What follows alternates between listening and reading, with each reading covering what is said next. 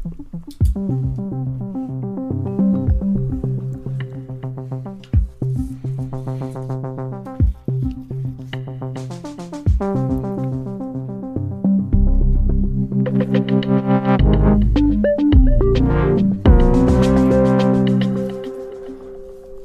lad os da bare kaste os øh, ud i det. I øh, tirsdags der var varslet en øh, kollektiv masseopsigelse blandt landets øh, sygeplejersker. Det, her, det var altså en aktion i protest over dårlige arbejdsforhold, over for lave lønninger osv. Og øh, talsperson for det her, han hedder øh, Luca Pristed. Vi har haft med ham, i, ham med i programmet et, øh, et par gange. Og han har blandt andet sagt til mig, at ambitionen var, at 1000 sygeplejersker følge ham og simpelthen siger deres øh, job op. Spørgsmålet er så bare, om det, øh, det lykkes. Luca Pristed, øh, denne her masseopsigelse, blev det en øh, succes, og øh, godmorgen.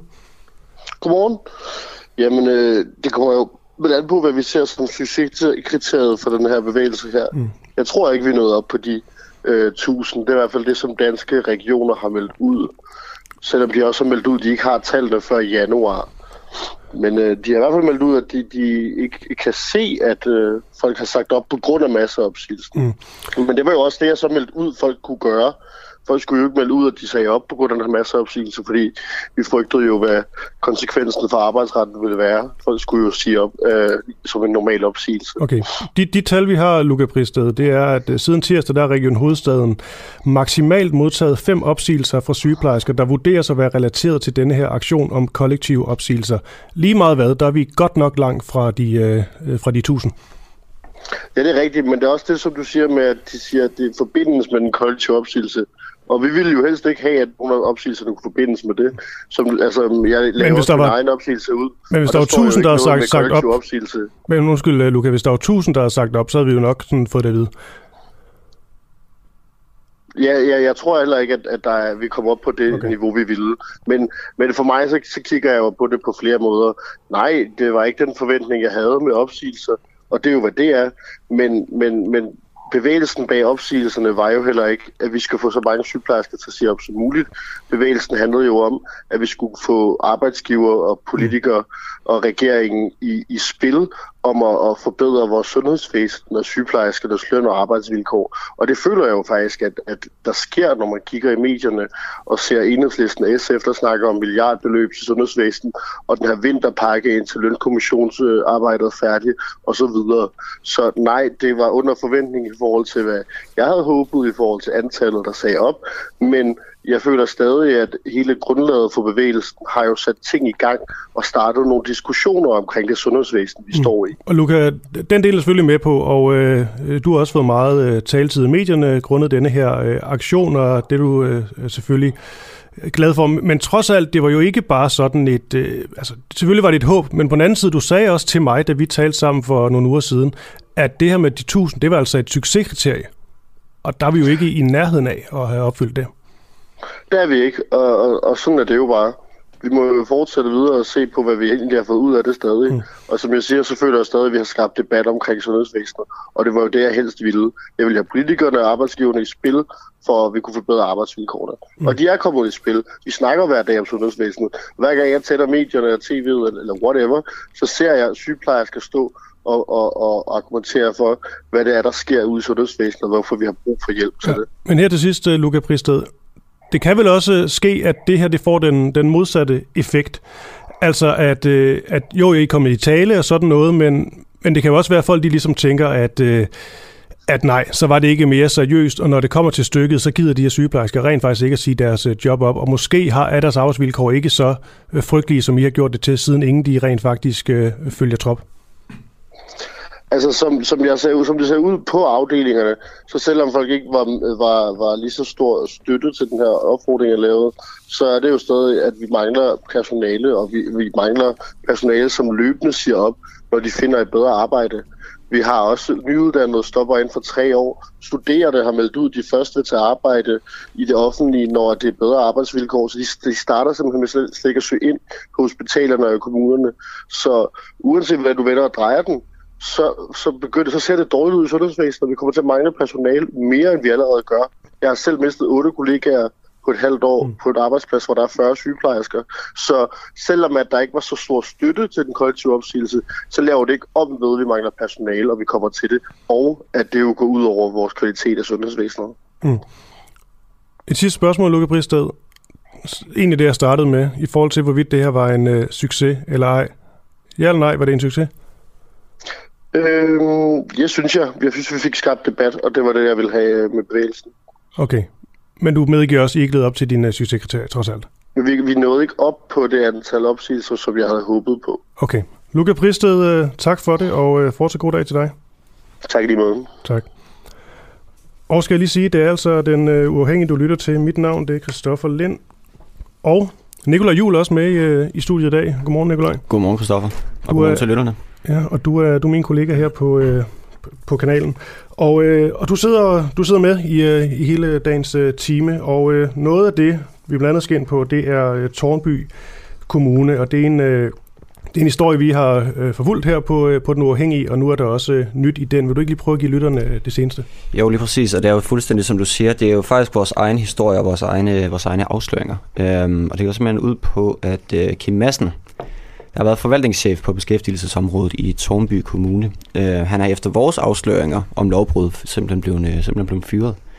Øh, det oplyser Tornby Kommune i en kort pressemeddelelse. Øh, den nu fyrede Kim Madsen er forvaltningschef på arbejdsmarkeds- og sundhedsforvaltningsområdet. Og øh, den her sag er jo super fed for os, fordi den øh, kommer på baggrund af et tip fra en lytter. Øh, og det er den tidligere jobcenterchef Bo Hammer, der øh, i sin tid anklagede Kim Madsen for lemfældig omgang med lovgivning og, og falske referater i, øh, i selve forvaltningen. Og den her, øh, de afsløringer altså ført, øh, ført til, at Tromby Kommune først fjernede Kim Madsen fra tjenesten, øh, mens sagen blev undersøgt, men nu er han altså blevet, øh, blevet opsagt. Øh, og vi har også fået en besked fra en lytter, der skriver, at det er vores pligt at følge op på, hvorfor den her nu fyrede forvaltningschef, han skal have løn i øh, 18 måneder. Og det prøver vi at finde ud af, om godt og vel et kvarters tid, og det gør vi sammen med, øh, med Bo Hammer, der gav os øh, tippet i, øh, yes. i sin tid. Um, og så skal vi jo høre, hvor, hvor sagen er nu, og øh, også om der er et, hvornår der kommer et punktum i, øh, i den her sag. Ja, så lyt med om et kvarters tid, øh, Bo Hammer, og den, øh, den snak, den tager du dig af, øh, Nikolaj. Ja.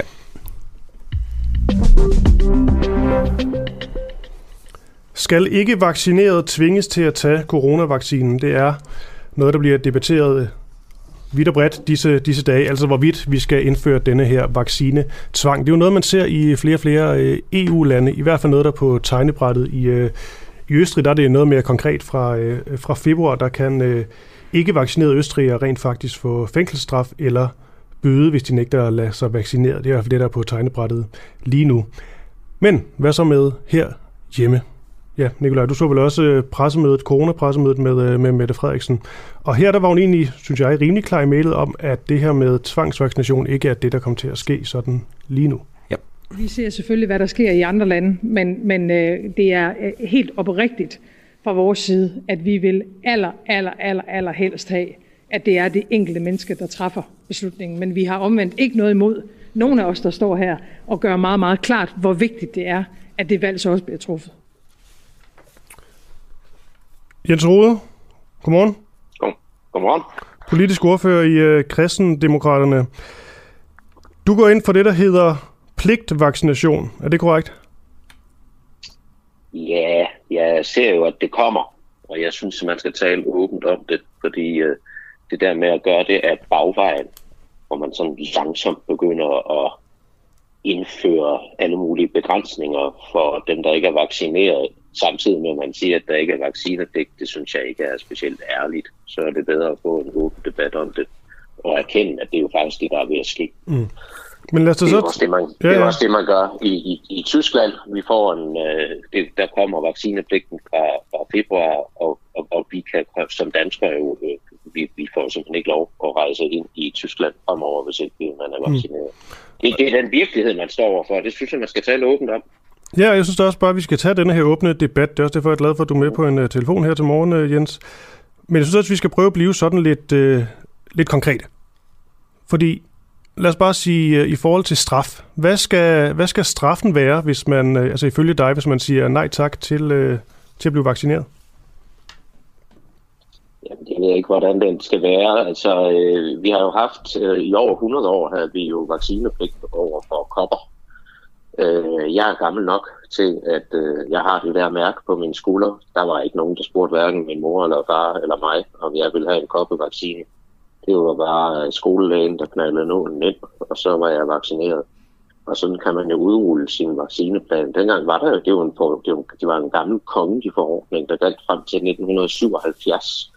Øh, og, øh, og jeg mener faktisk, at vi øh, også i forhold til dødelighed står vi jo i, i den samme situation, øh, som vi gjorde med, med kopperne. Og derfor er det for mig ikke noget historisk nyt, at man gør det. Så kan man altid diskutere, hvad sanktionerne skal være. Vi er også nødt til at diskutere, hvem der skal fritages, fordi der vil jo være nogen, der skal øh, kunne fritages.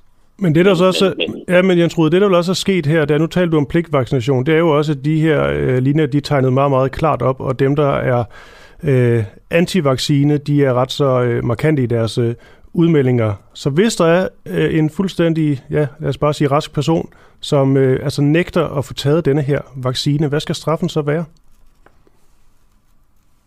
Jamen, det skal man jo i så fald øh, sætte sig ned og forhandle op, fordi det handler jo om proportionalitet i forhold til, hvis man laver en lov, der hedder vaccinepligt, så, så vil der jo skulle være en, øh, så vil der jo skulle være en tradition, og vi kan jo se den udrullet andre steder i, øh, i Europa. Øh, nogle steder er det 100 euro om måneden, nogle steder er det øh, ja, i Østrig er det jo et temmelig, et temmelig voldsomt beløb, man får øh, som straf. Mm. Øh, det ved jeg ikke, om, om, om, øh, om det er den vej, øh, men, men, men jeg synes, man skal udrulle et vaccineprogram, hvor det er øh, den største naturlige øh, selvfølge, at man får en vaccine.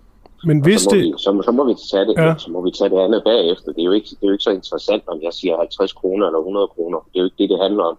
Det handler om, at vi skal have sikret os mod en virus, som bliver ved med at mutere, hvis ikke vi sørger for at få den tilstrækkelige flokimmunitet, og hvis ikke vi får tilstrækkeligt mange vaccineret.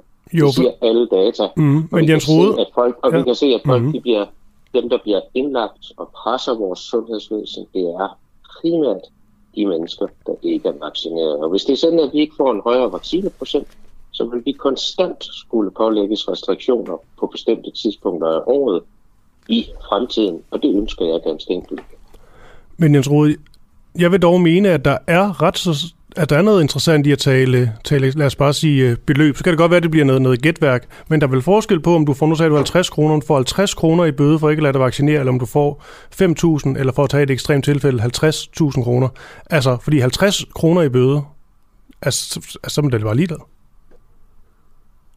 Altså, der, der skal jo være en straf, der gør, at du rent faktisk... Ja. Jo, men det kan du godt synes er interessant at diskutere. Det synes jeg bare ikke er interessant at diskutere. Hvorfor ikke? Ja, ja, ja. Fordi det skal man jo sætte sig ned og have en drøftelse af, hvornår har det en effekt, og hvornår har det ikke en effekt, og det kan jeg jo ikke bare sidde og rulle op af lommen. Jeg har en holdning til det her. En personlig holdning til det her. Og så må man jo, øh, så må man jo få en myndighedsvurdering af, hvad der vil have effekt, og hvad der ikke vil have effekt. Og så forhandler man jo sådan noget efterfølgende. Det gør man jo altid, når man diskuterer, mm. hvad er sanktionen i forhold til alle de love, vi vedtager i det danske samfund. Okay. Er din personlige holdning så, at fængsel kunne være en vej at gå i visse tilfælde, ligesom i, øh, der taler om i Østrig? Nej, det har jeg meget, meget vanskeligt ved at se for mig. Okay. Men vi kommer ikke nærmere. Altså, jeg synes også, det er lidt ærgerligt, hvis det er det eneste, du vil diskutere. Øh, men, men, men fred være med det. Nej, jeg vil også gerne høre, det, det, det, jeg vil også gerne høre lidt om, øh, om lad os sige, øh, aldersgrænsen. Hvor langt skal vi gå ned? Jeg synes jo, man skal udrulle vaccineprogrammet der, hvor øh, vi jo, hvad, hvad myndighederne anbefaler, og nu er myndighederne jo gået ind i en anbefaling, der hedder fra fem år og op efter. Øh, men vi er også nødt til at skele til, hvordan øh, tingene udvikler sig i resten af Europa. Derfor synes jeg, det er befriende, at øh, kommissionsformanden Ursula von der Leyen med understregning af, at det i sidste ende er medlemslandene selv, der skal beslutte det. Men at hun siger, at vi bliver nødt til at diskutere vaccinepligten, fordi øh, ellers får vi jo nogle meget ulige forhold til, øh, hvordan vi kan fortsætte med at rejse øh, frit over grænserne og handle med hinanden og dygte en omgang med hinanden i, øh, på tværs af landegrænserne i, i Europa. Øh, så, så, så, øh, så, så der er mange ting her, hvor, hvor jeg synes, at man, øh, altså, hvor jeg hører til dem, øh, der mener, at man skal lytte lidt til, til myndighederne, fordi vi, vi har besluttet, at det her er en samfundskritisk sygdom. Så må vi lytte til myndighederne, og nu kommer myndighederne herhjemme i hvert fald med den anbefaling, at det er fra fem år op efter. Og derfor synes jeg, at man skal udrulle vaccineprogrammet i skolerne, nøjagtigt som man gjorde det med øh, koppevaccinen. Øh, og øh, som sagt, der var ingen, der spurgte hverken mig eller min mor eller far, om jeg skulle Nej, men, men det er med på, Jens Rud, men du ved jo også godt, at der er mange, øh, der vil spørge også ældre, især som, øh, som klimaet er lige nu. Altså, hvis du tager en corona eller, eller og eller øh, vaccineskeptiker, og du ligesom fortæller, at det er vedkommendes øh, pligt at få en vaccination, så vil de sige nej. Men så er det jo det store spørgsmål, hvad I så vil gøre derfra. Det er stadig det, jeg prøver at forstå, Jens Rode, fordi at du gider ikke rigtig at tale om, hvorvidt de skal i fængsel, det er måske lidt for hårdt sat op, men du gider heller ikke at sige, om det er 50 kroner, om det er 5.000 i bøde. Altså, jeg, jeg prøver lige at forstå, hvordan de ligesom vil overbevise de her øh, coronaskeptikere. Jamen, det tror jeg i det hele taget kommer. Altså, jeg prøver bare at tale åbent om det, fordi det, øh, øh, øh, øh, vaccineskeptikere og dem, der ikke bliver vaccineret, de bliver langsomt øh, udsluset af fællesskabet. Altså alle de restriktioner, der kommer for dem, der ikke er vaccineret i forhold til forsamlinger og arrangementer, restaurantbesøg, arbejdspladser, det er jo, der er jo de tale, der er jo de facto tale om en løbende og gradvis vaccinepligt, der bliver indført. Og jeg synes ikke, det er ærligt, at man ikke fortæller, at det er faktisk det, der er ved at ske, og at det faktisk er jo en vaccinepligt, der kommer ind af bagvejen. Det synes jeg hellere, man skal tage en åben diskussion om, sådan at vi også kan få udrullet det her i skolerne, og tingene ikke tager så lang tid og er så besværligt gjort, som de rent faktisk er i forhold til at udrulle vaccineprogrammerne for nogle år. Mm. Og du er ikke bange for, at det her det kan have nogle, øh, nogle negative konsekvenser i forhold til dem, som i forvejen er kritiske over for øh, corona og vacciner, at hvis man så begynder at indføre pligt eller tvang, at det bare vil gøre, at de her linjer bliver tegnet endnu hårdere op, og øh, ja, at vi får et samfund, der bliver, der bliver splittet op? Men vi får i høj grad et samfund, der bliver splittet op, hvis det er sådan, at vi fortsætter, som vi gør nu, og hvor vi så fører det ind ad bagvejen. Og jeg er ikke bange for folk, der er uenige med mig. Altså det synes jeg, man behøver ikke at abonnere på mit synspunkt. Nu kommer jeg med en holdning og prøver at skabe en, en diskussion, der går ind af fordøren, i stedet for at man tager den ind af bagdøren. Nej, men de, vil, men de vil jo heller ikke tvinge dig til noget. Jamen, de tvinger jo mig til at tage mundbind på. De tvinger mig jo til at acceptere alle de restriktioner, der kommer i samfundet. De begrænser jo flertallets frihed. Fordi det er for dem, man laver alle de restriktioner. Og hvis ikke vi får flere mennesker vaccineret, så vil virus blive ved med at mutere. Det er jo det, men det er jo ikke sådan, at hvis de bliver, hvis, det er ikke sådan, at hvis de bliver vaccineret, så, så stopper coronavirus bare med at, med at eksistere. Det er jo sådan, vi får den udryddet. Det er sådan, vi får den får forhindret, at den bliver ved med at mutere. Det er jo ved, at man får udrullet de vaccinationsprogrammer, således at man ikke behøver at gennemføre de øh, øh, begrænsninger, fordi det handler jo ikke om, hvorvidt folk bliver smittet. Det handler jo om, hvorvidt de presser sundhedsvæsenet. Mm. Det handler om, hvorvidt at det bliver, fortsat skal, er en samfundskritisk sygdom, der kan presse dele af vores infrastruktur. Det er den diskussion, vi skal have. Jeg, øh, der kom besked ind, øh, Jens Røde, gerne lige vil læse op for dig. Det er fra en, øh, en mand ved navn Jakob øh, Svendgaard. Han skriver, jeg kan med, meddele, at jeg er medlem af kristendemokraterne, og at jeg flux melder mig ud, hvis kristendemokraterne vil arbejde for tvangsvaccination. Så det spørgsmål er jo, om øh, kristendemokraterne har samme holdning som, øh, som dig, Jens Rode. Der er kæmpe uenighed om det her synspunkt, og jeg har ikke på noget tidspunkt gjort øh, andet øh, eller, eller, eller lagt skjul på, at det her det er min personlige holdning. Og det er nu engang sådan, at jeg har lige så ret til at have min holdning, som øh, andre har ret til at have deres øh, holdning. Jeg er bare ærlig om den, og jeg mener, det er helt afgørende, at vi får en debat, fordi det er det, der er ved at ske. Og, og hvis, hvis, øh, hvis man ikke ønsker at være medlem af et parti, øh, hvor jeg er, og jeg har min holdning, så er man jo velkommen øh, til det. Men der er jo, øh, der er jo heldigvis i, i KD, er der jo plads til forskelligheden og de mange forskellige synspunkter. Jeg kan også sige, at Isabel Arendt, min formand, heller ikke deler mit synspunkt, men det ændrer ikke på, at jeg har det synspunkt. Mm. Så altså, øh, pligtvaccination, det, øh, det går du ind for, Jens Rode, det kan, det, kan, det kan jeg godt høre, men det her med i forhold til, øh, om det skal være betyde fængsel, hvis du ikke vil modtage en øh, vaccine, hvor stor bøden skal være alt det her, det har du ikke rigtig taget stilling til. Det er fordi, man er nødt til at sætte sig ned og forhandle sådan noget i forhold til, altså dels øh, undergår sådan nogle sanktioner jo altid en forhandling, men du er også nødt til at gå ind og kigge på proportionalitet, og du er nødt til at gå ind og kigge på, hvad har en effekt, og hvad har ikke en effekt. Men sandheden er, at vaccinationspligten stort set allerede er ved at komme ind ad bagdøren, fordi folk bliver udsluset af fællesskabet, hvis ikke de har vaccinationerne i fremtiden. Det, det, det, det, det, det er jo den virkelighed, vi kigger ind i internationalt, men også i forhold til arbejdspladser ja. Og andre fællesskaber. Og hvorfor taler vi så ikke åbent om det? Jeg synes jo ikke, det er specielt ordentligt, at man siger, at vi vil ikke lave vaccinepligt, men så gør vi det alligevel øh, de facto. Altså, så kan man lige så godt fortælle, hvordan øh, tingene er. Okay. Sandheden er, at der er en gruppe mennesker, som ikke kommer til at deltage i fællesskabet på lige fod med os andre i, øh, i fremtiden, og det prøver jeg bare at være ærlig om. Politisk ordfører i Kristendemokraterne, Jens Rode, tak fordi du lige var med her øh, til morgen, og fortsat god dag. Tak fordi jeg måtte. Tak. Tak fordi måtte. Hej. Du lytter lige nu til Den Uafhængige Danmarks måske mest kritiske, nysgerrige og levende radio. Hvis du har en god idé til en historie, så skriv til os på Facebook eller send os en mail. Adressen finder du på hjemmesiden.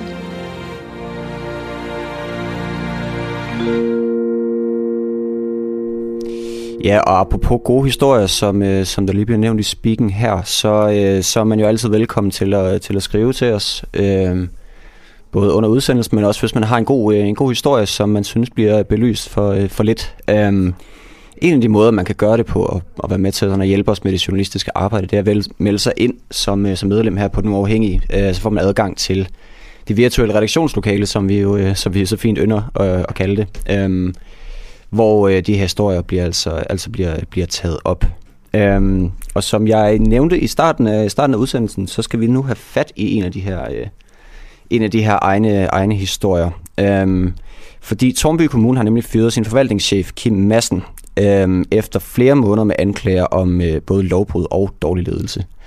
Øh, og det er altså en historie, der kom ud på TV2 Lorry i går, efter vi øh, dækkede historien i øh, september sammen med, øh, sammen med Bo Hammer, den tidligere jobcenterchef i Tornby Kommune. Og øh, godmorgen til dig, øh, Bo, øh, Bo Hammer. Godmorgen. Godmorgen. Historien her, den har udviklet sig meget gennem de seneste måneder, øhm, efter du skrev til os i, i september. Vil du ikke kort forklare lytterne øh, historien om, øh, om Kim Madsen? Jo, øh, det vil jeg gerne. Øh, altså for mig er det et år siden cirka nu, at øh, jeg havde en samtale med kommunaldirektøren i Tormpe Kommune om kring, øh, hvad skal man sige, den ledelse, man blev udsat for øh, under forvaltningschefen. Mødet var kommet afsted, fordi borgmesteren faktisk havde bedt kommunaldirektøren om at tage den samtale med mig. Så han havde også hørt, at der var øh, noget i gang i jobcentret. Mm. For mig er det også ni måneder siden, jeg tog en rådgivende samtale med Arbejdsmarkedsstyrelsen, en tidligere kollega, jeg havde derinde. Den er selvfølgelig ikke journaliseret, når det var en kammeratlig samtale om, hvad gør man, når man er i sådan en situation. For jeg vidste, at når kommunaldirektøren ikke havde taget min henvendelse alvorligt, og det var det, jeg følte, på trods af, at jeg, egentlig, jeg lagde også fem tidligere jobcenterchefers udtalelser op på bordet hos kommunaldirektøren. Hvad, der blev ikke reageret. Jeg spørge sådan helt konkret, hvad, hvad, hvad sagde du til kommunaldirektøren?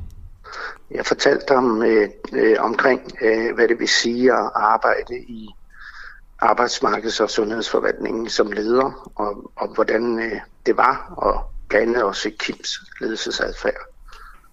Øh, og det har han selvfølgelig ret til at undersøge, og det valgte han så at gøre, øh, men, men ikke tage, hvad skal man sige, min og fem andre chefers henvendelse alvorligt. Og da jeg, når man gør det som leder, så ved man også godt, at man har rykket sig selv ud på kanten. Hvis ikke der bliver, hvad skal man sige, kommer noget ud af sådan et møde, så ved man godt, at man sidder øh, alene på kanten. Og det vidste jeg jo også godt. Og derfor tror jeg en rådgivende samtale med Star, min tidligere chefkollega derinde, om hvad gør man i en situation. Altså ledelse kunne han ikke hjælpe mig med, men, øh, men de ting, som jeg havde set omkring ulovligheder, hvad anbefaler han mig at gøre. Og det betød så, at der skal man jo være tålmodig. Altså vi taler over en proces. Altså for nogen var den siden, den, jeg kom i radio. Men for mig har den altså varet i et års tid. Og den proces har handlet om hele tiden at dække sig selv af og sådan set sørge for, at, øh, at der har ligget dokumentation for de ting, jeg har sagt. For seks måneder siden havde jeg endnu en samtale med kommunaldirektøren med hele en ledergruppe omkring ledelsesstil og ledelsesfilosofi, og at vi faktisk har svært ved at udføre vores rolle. Altså nogle gange skal man passe på med at glemme, hvad det her handler om. Det handler faktisk om, at der er nogle borgere, som ikke får en ordentlig indsats, fordi at arbejdsvilkårene er så øh, dårlige, som de har været. Ja, det er, jo, altså, det er jo tydeligt at høre, at du har fulgt den her historie meget, meget, øh, meget, meget tæt. Kan du nævne sådan de her konkrete anklager, der har klistret sig til, øh, til øh, Kim Madsen? Og ved vi sådan ja. mere konkret, altså, hvad det er, der har fældet ham her? Jeg, jeg, er jo ikke, altså, jeg er jo ikke længere ansat i Tornby Kommune, så jeg kan ikke, anta- jeg kan ikke udtale mig om, øh, hvad det er for nogle bevæggrunde, der, der gør, at man nu afskeder Kim Madsen. Altså selv siger man jo, at det har ikke noget med henvendelsen til Star at gøre, det har ikke noget med mig at gøre, øh, så de må have opdaget de ting, som jeg også påpegede i, for et år siden. Dem har man så valgt at undersøge nu, og så gøre noget ved det. Ja. Altså, det er, altså, borgmesteren var jo orienteret om øh, den ledelsesadfærd, som Kim Madsen havde. Altså, ellers havde han vel ikke bedt kommunaldirektøren om at tale med mig. Nej, og det, så, vi så det er jo velkendt, ja. det er jo velkendt i mm. Torbe Kommune, at, at der har været problemer med, eller skal vi kalde det udfordringer med, med samarbejde mellem forvaltningschefen og de tidligere ledere, som har været i jobcenteret. Ja, fordi da vi snakkede med dig i september, hvor du uddybede den her, den her kritik over for os, der nævnte du blandt andet, at Kim Madsen han havde, øh, han havde omgået udbudslovgivningen. Øhm. Ja, og det, det, har, det, det har de jo også fået en... Altså for det første har de lagt sig fladt ned og sagt, ja, det er rigtigt. Øh, og det, det, det er de jo også i dialog med øh, Arbejdsmarkedsstyrelsen omkring, at øh, det skal man se at få rettet op på. Øh, ja, de andre forhold, altså jeg har påpeget, der kan jeg i hvert fald se, at den redegørelse, som, som, som er sendt til Star, og jeg er jo også blevet bedt om at give et høringssvar, at alle de seks forhold, som jeg har peget på, dem har man egentlig fundet fejl og mangler i. Og så kan man definere, altså øh, jeg kan se, at Tornby Kommune på deres hjemmeside siger, at der var ikke noget at komme efter. Men altså, øh, det er så ud fra, at de siger, at beløbene, som man har begået fejl i, 3-4 øh, millioner, det er små penge. Og det svarer jo lidt til at sige, at øh, det er i orden at stjæle en flødekaramel, bare ikke man tager hele posen. Og det er jo egentlig, det må være op til Tornby Kommune at, at have den etik. Det er ikke den etik, jeg har. Nej. Jeg kunne godt tænke mig at holde lidt fast på den her, på den her kritik, du havde i september øhm, i forhold til udbudslovgivning. Hvad er det, hvordan er det konkret, at Kim Madsen han har omgået den her, den her lovgivning? Jamen, altså, det er helt basalt. Før ja. 2020, så har man ikke været i udbud. Det vil sige, at man har købt for årligt øh, et sted mellem 35 og 50 millioner, uden at have, hvad skal man sige, konkurrenceudsat det. Og det vil sige, at, øh, at man har ikke afprøvet markedet. Altså, man ved ikke, om man får det til den rigtige pris. Og øh, hvad hedder det? Man ved jo heller ikke, om der er nogen, der kender nogen i de firmaer. Det er ikke noget, jeg har konstateret, men, men det er jo det er derfor, man udsætter tingene for konkurrence. Det er sådan set, at det offentlige får den rigtige pris mm. øh, og den rigtige vare. Og det ja. betyder jo, at der både er virksomheder, som har fået altså mere end øh, omsætning for mere end 20 millioner øh, fra Tornby Kommune, uden på noget tidspunkt at blive udsat for konkurrence. Ikke?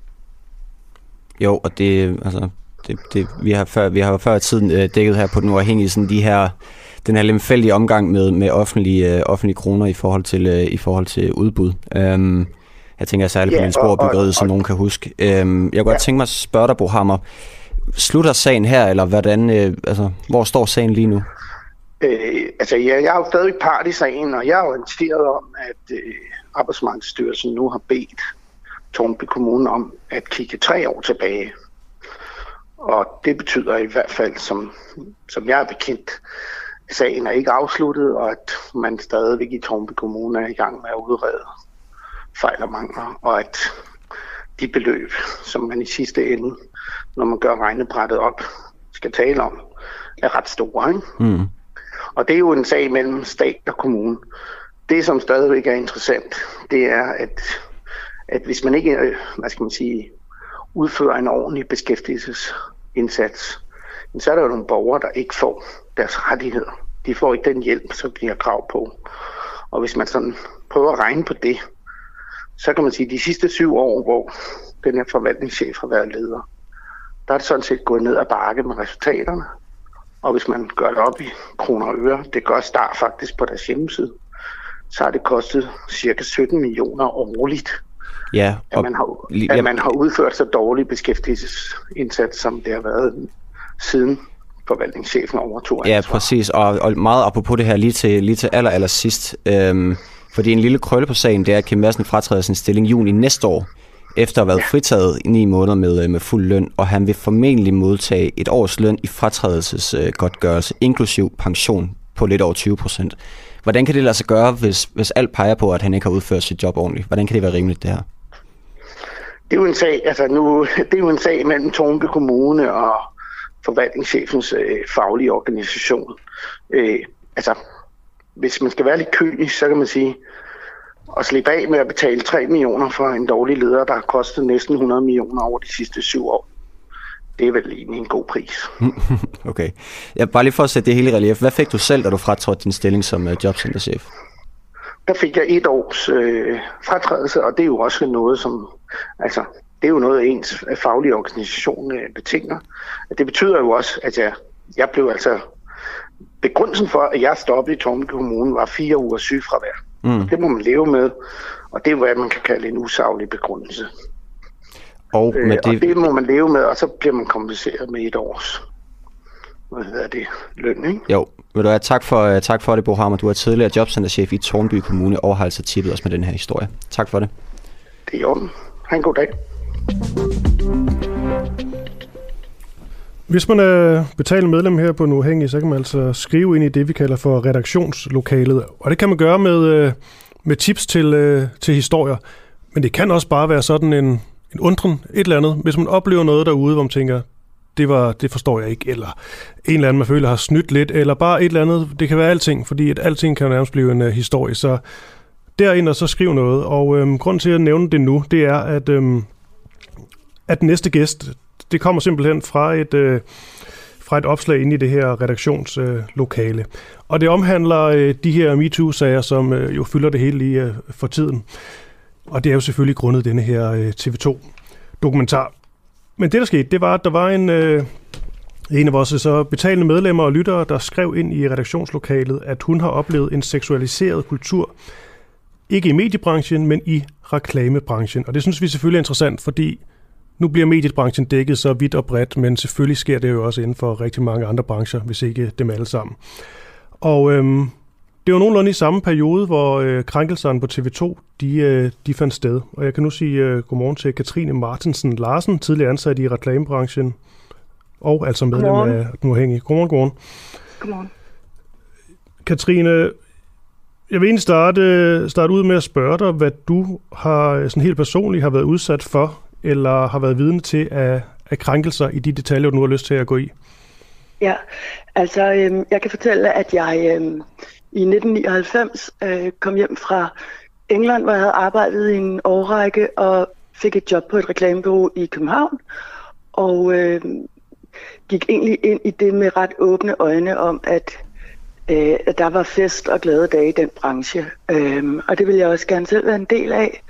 Og jeg starter så på det her job i uh, januar 99, og jeg kan huske, at um, allerede på min uh, første dag, hvor jeg bliver vist rundt på byrådet, uh, der, der får jeg at vide, at uh, jamen, uh, direktøren har været sammen med hende her, og, mm. og hun er blevet forfremmet fra receptionist til uh, en, en højere stilling. Og, altså det var, bare, det var bare fra dag et, at, at det lå i kortene, at der...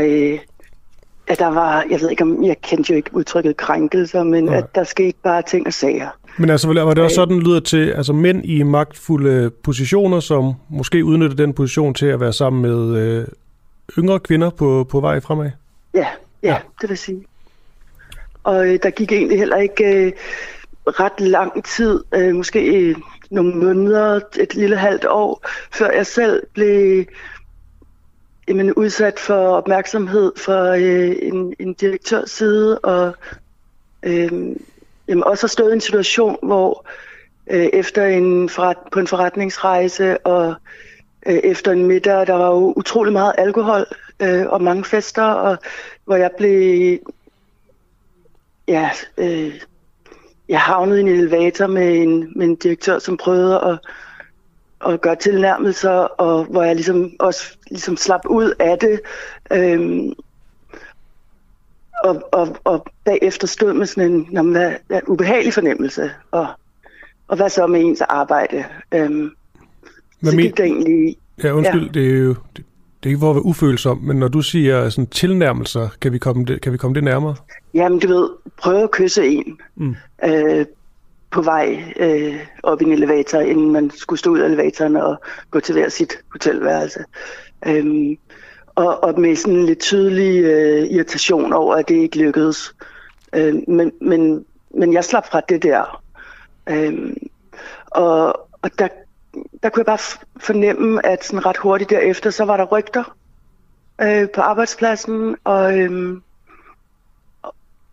sådan, ja, der gik klart rygter, og jeg, jeg fornemmede også, at jeg mistede lidt respekten for mine mandlige øh, kollegaer.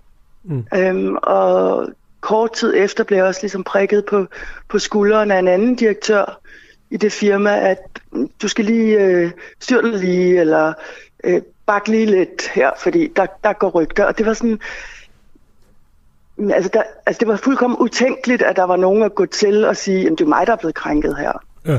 Øhm, det, var, det, var, det var med sådan en skyldfølelse, at gud nej, har jeg lagt op til det her selv.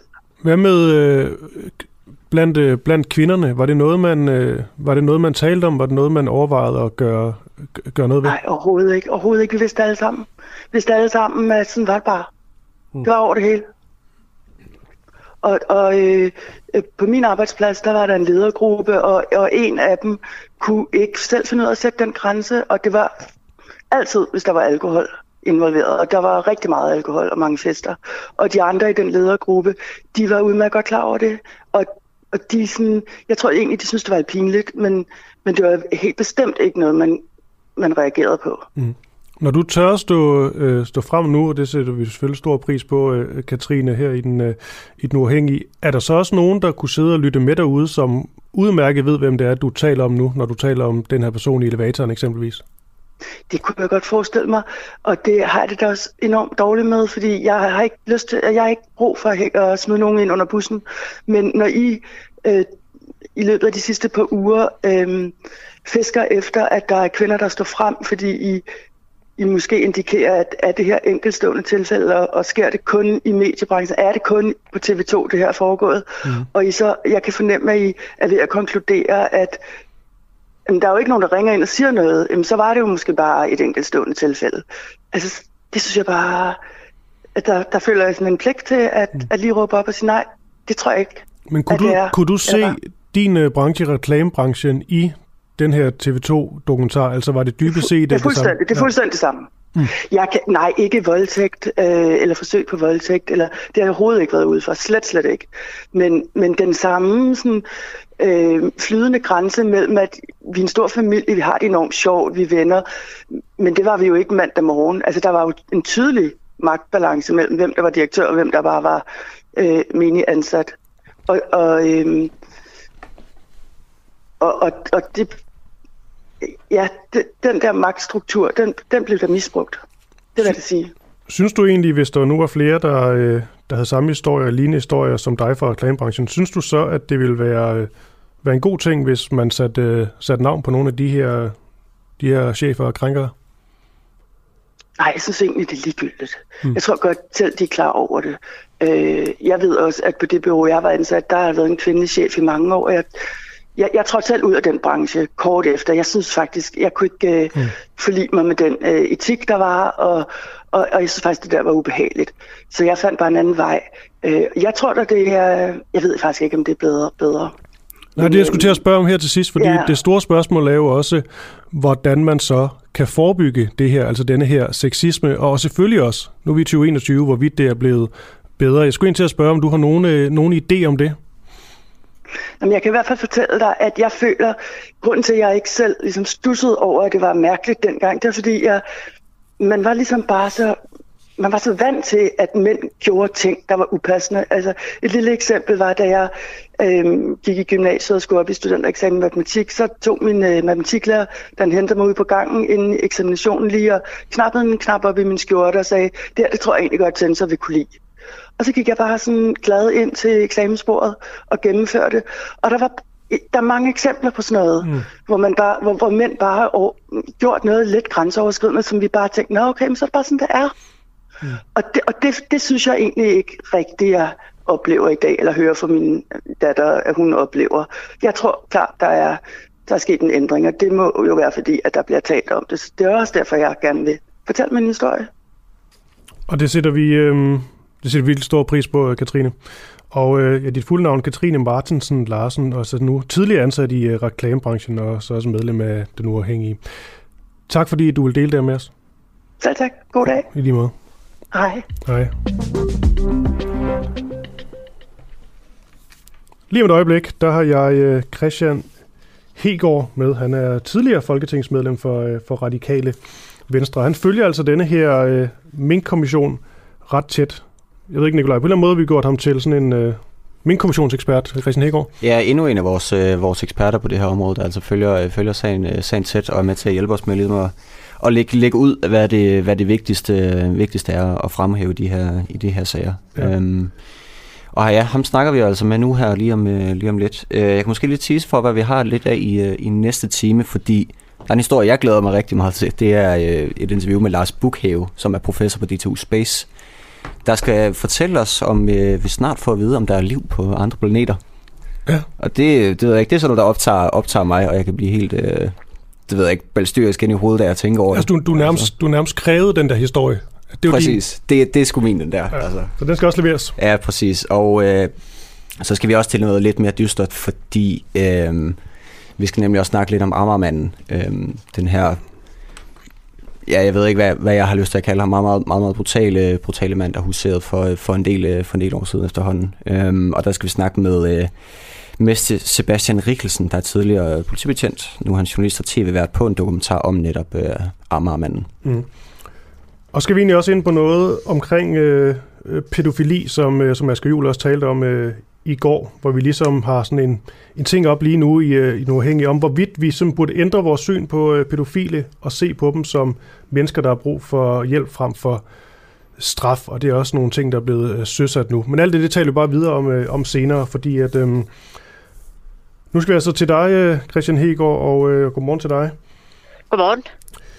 De her sms'er, man hele tiden får, får set i, i, i medierne, det er dem, der ligesom tager overskriften lige nu i denne her Mink-kommission, især fra Barbara Bertelsen, som er en... Øh, Ja, hun, er en flittig, hun var en flittig sms-skriver i hvert fald i, i, i de her dage, men øh, de er også ret så markant nogle af de her sms'er. Vi kommer ind på, hvad der står i dem lige om et øjeblik. Fordi der blev læst nogle af de her sms'er op i Minkkommissionen øh, i går, og det var altså også en af de, øh, de store dage i går, fordi tidligere departementchef i Sundheds- og Ældreministeriet, Per Ockels, og også Pelle Pape fra Departementsrådet i Statsministeriet, de blev begge afhørt. Men lad os lige starte med de her sms'er, Christian Hegård. Hvad var ligesom, vil du sige, det vildeste, der stod i de her sms'er, og, øh, og hvem var det, der stod bag dem? Jamen, øh, det var nogle ret kulørte sms'er, vi igen i går fik at se i min kommissionen, og øh, det var faktisk kun øh, Per Ockels, øh, der nåede at blive afhørt i går. Det tog simpelthen så lang tid i går med afhøringen af ham er ikke engang øh, Pelle Pape, som du nævnte før, nåede at blive afhørt. Han er blevet udskudt til, til en anden dag. Øhm, men som man måske øh, læste i, øh, i overskrifterne i går, så var det nogle sms'er, hvor at øh, det andet Kåre Mølbak blev kaldt noget som øh, fej kujon, øh, og hvor at man havde sendt en artikel frem og tilbage mellem øh, den tidligere departementchef i Sundhedsministeriet, Per Ockels, og så Barbara Bertelsen, hvor der stod, at man havde lyst til at nikke medierne en skalle, og medierne var nogle øh, røvhuller. Så det er jo nogle ret øh, kulørte sms'er, der ligesom kom frem i, øh, igen i går. Men det, der er vigtigt at huske på, det er, hvad ligger der så bag ved de her sms'er? Det er noget af det, som mm. er det egentlig interessante, fordi der viser sig at være noget stor utilfredshed, blandt andet med øh, Statens Serum Institut, følte man ikke bakket nok op om den øh, regeringsbeslutning, der var om at aflive minkene. Så det er sådan set i det lys, at blandt andet den her sms med Fej Kujon, øh, om, øh, mm. om Kåre Mølbak, den, den kom frem. Ja, og Christian Hækker, den er jeg meget interesseret i, fordi at, altså Barbara Bertelsen, der er departementchef for statsministeriet, hun, øh, hun sidder og ser et pressemøde, og øh, Kåre Mølbak er på talerstolen, ligesom selvfølgelig nogle af de andre fremtrædende personer, øh, Mette Frederiksen, Magnus Heunicke osv. Og så er Barbara Bertelsen mildestal ikke tilfreds med Kåre Mølbak og det, han får sagt. Hvad er det, hun er så utilfreds med? Jamen, det der sker, det er, at øh, der er jo det her, det, er det her virtuelle pressemøde. Det foregår ikke på den måde, som vi plejer at se i, øh, øh, i fjernsynet på den måde. Det foregår virtuelt, hvor de er fremme hver især. Ja. Og derfor så sms'er Barbara Bertelsen og Per Ockels en hel masse under det her pressemøde. Og der øh, synes man ikke, at øh, Kåre Møllebak er præcis nok i alvorsgraden af det, øh, han siger omkring øh, det her kloster 5. Og derfor sms'er de frem og tilbage, at øh, Barbara Bertelsen, hun skriver, fuck, han trækker tæppet væk under os, fordi hun ikke synes, at han er præcis nok i, øh, i sin vurdering af, af sagen. Altså han væver lidt i det. Mm. Øh, han er måske lidt for meget videnskabsmandsagtig, altså han er for mm. modificerende i sin holdning. Derfor så skriver hun så til Per Ockels, og Per Ockels han skriver så videre til Kåre Mølbak, at øh, nu, må han, øh, øh nu, nu må han lige komme, komme ind igen, øh, fordi den her anbefaling vi, hviler på, det, det er faktisk hans anbefaling, beslutningen hviler på, og det får så øh, Kåre Mølbak til at skrive tilbage til Per Ockels, jeg kommer lige igen, og så, og så siger han noget mere præcist øh, bagefter. Så, så der foregår et eller andet, hvor der er nogen, der mm. sms'er, og så ændrer det, hvad Kåre Mølbak han kommer til at sige på, på pressemødet, og så skriver Barbara Bertelsen så til Per Ockels fedt, nu kører han med klatten. Altså, det, det, det kan ikke være med at grine, fordi det, der, det er jo også på en eller anden måde, det er, jo, det er jo egentlig ikke sjovt, men der er så også bare noget underholdning, øh, et, et eller andet underholdningselement gemt i det her. Og de her, de her sms'er, som jo selvfølgelig også øh, var klistret til i, i medierne i går, fordi at det er jo, det, er jo, det var nogle vilde, nogle vilde udtalelser, eller sms'er fra Barbara Bertelsen.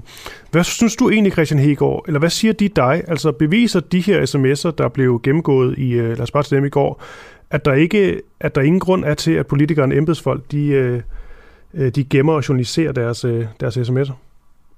Man kan i hvert fald sige, at de her sms'er siger jo en masse om underholdningsværdien. Det er nemt at forholde sig til. Det er jo altid spændende at læse eller høre om, hvad, hvad andre skriver.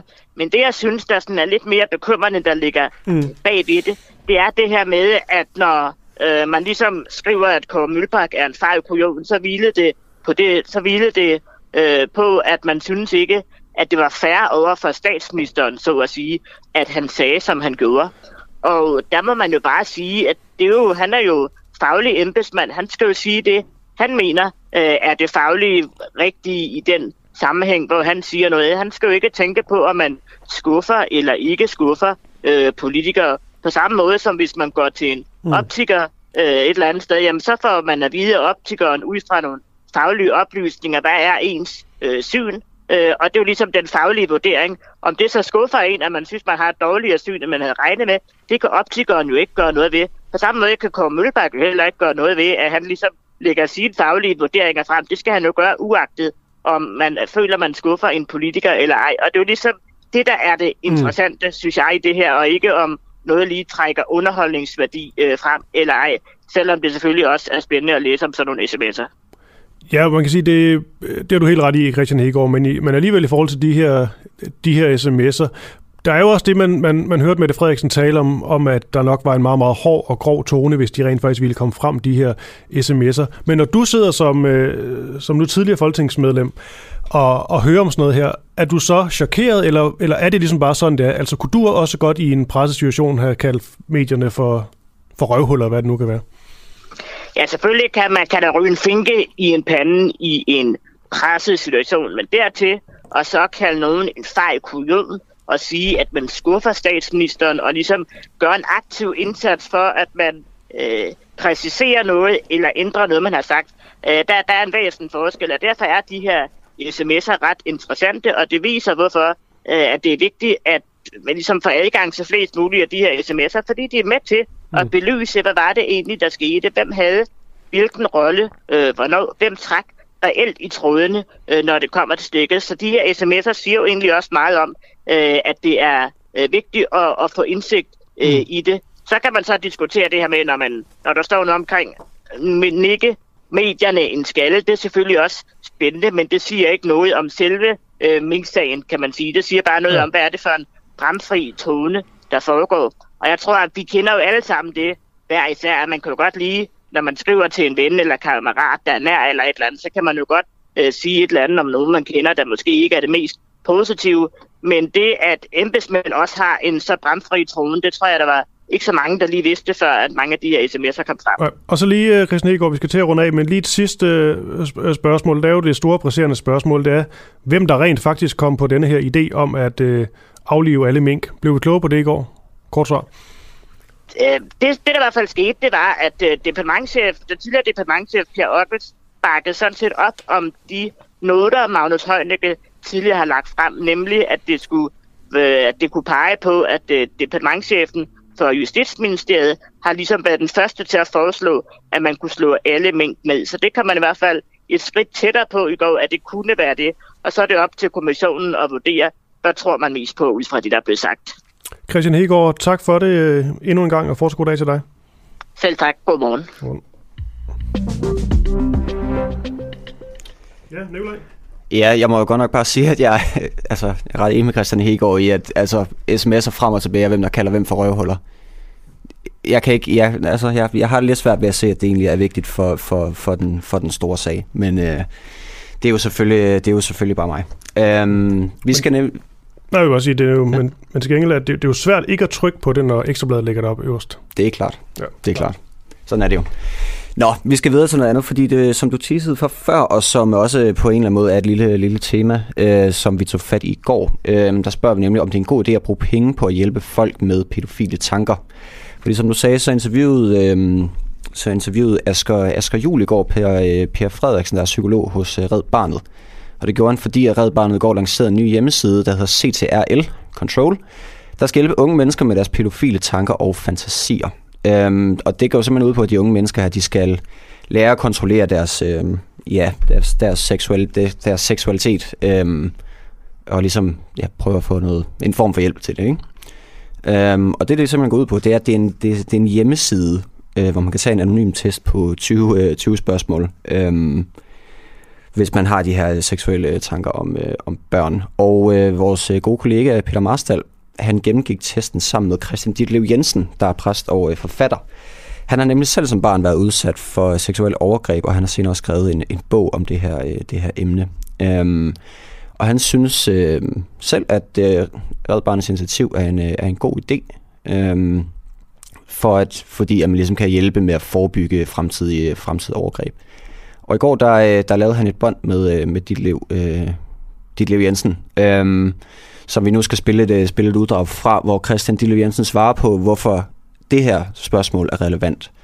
Oplever du, at du har seksuelle tanker om børn, men at tankerne ikke er rare og ikke gør dig ophidset? Ja, der svarer jeg øh, ja. Ja. Ja. Det er jo interessant, fordi det viser sådan, jeg tror faktisk, det viser noget, det, de her spørgsmål viser noget om, hvor tæt man er på at begå et overgreb. Øh, hvad hedder det? Og, og det er meget vigtigt, det der spørgsmål, der var lige før, fordi det er lidt den skældning, som også kunne være, hvis man talte om selvmord. Der er en helt vildt meget forskel på at have selvmordstanker, altså at overveje at tage sit eget liv, og så på at øh, tænke på, hvordan et selvmord ville være, eller hvordan et selvmord kunne være relevant for mig, eller hvordan øh, min efterladte ville have det, hvis jeg begik et selvmord, eller sådan noget lignende. Det er jo ikke selvmordstanker i den forstand, at man tænker, jeg tror, sørger jeg tager øh, og smider lykken om halsen lige lidt. Det, det er ligesom en, noget andet, og der, derfor er der også forskel på, om man tænker på seksuelle overgreb på børn, eller om man forestiller sig, at man har lyst til at gøre det, eller at man forestiller sig, at man gør det, osv. Det er simpelthen nogle andre ting. Det svarer lidt til, hvis man er øh, overlæge i seksologi, så, så, skal man, så, så er man jo også nødt til, eller psykolog, så er man jo nødt til at sidde og tænke på seksuelle overgreb på børn ret grundigt og hvordan, hvad motiverer det, og hvordan må det føles, og er det rart eller ikke rart, og, og så videre. Øh, og der er man jo nødt til at tænke alle de her ting, uden at det nødvendigvis er noget, man har lyst til. Man kan også tage et eksempel, som er politifolk, der sidder og kigger på børneporno. Øh, de bliver faktisk meget tit øh, sat på sådan nogle kvoter, hvor de kun må se en lille smule af gangen, fordi ellers så bliver de simpelthen for ødelagt af det og påvirket af det. Mm. Så sidder de og ser børneporno i en uge, 8 timer om dagen, og så laver de noget andet bagefter, ikke? fordi så bliver man skør. Mm. Øhm, og der kan man jo sige, de er jo ikke pædofile i det øjeblik, de sidder og kigger på børneporno. De sidder og kigger efter noget andet. De kan ikke prøve at genkende offer og den slags. Mm. Så når jeg skal svare på det her spørgsmål, oplever du, at du har seksuelle tanker om børn, men at tankerne ikke er rare og ikke gør det op i sig, så vil jeg sige ja. ja. Øh, jeg kan godt jeg kan godt i mit hoved lege med tanken og sige, hvordan må det vil være. Ligesom jeg kan tænke, hvordan må det være at eje en million, eller hvordan vil det være at sejle i en sejlbåd. Ja. Øh, jeg, jeg har en stor fantasi. Jeg er romanforfatter, så det kan jeg sagtens tænke. Lidt ligesom Nabokov, han skrev en bog om Lolita, uden måske selv være pædofil eller have et Lolita-kompleks. Så undersøgte han ligesom det, det, det, den tankeværken. Det kan man jo godt. Ja. Øh, og så siger man, så jeg siger ja, kunne jeg gøre. Og så får jeg en, en spændende tekst her. Ja øh, hvor der står, godt at vide, det er bare godt for mig at vide.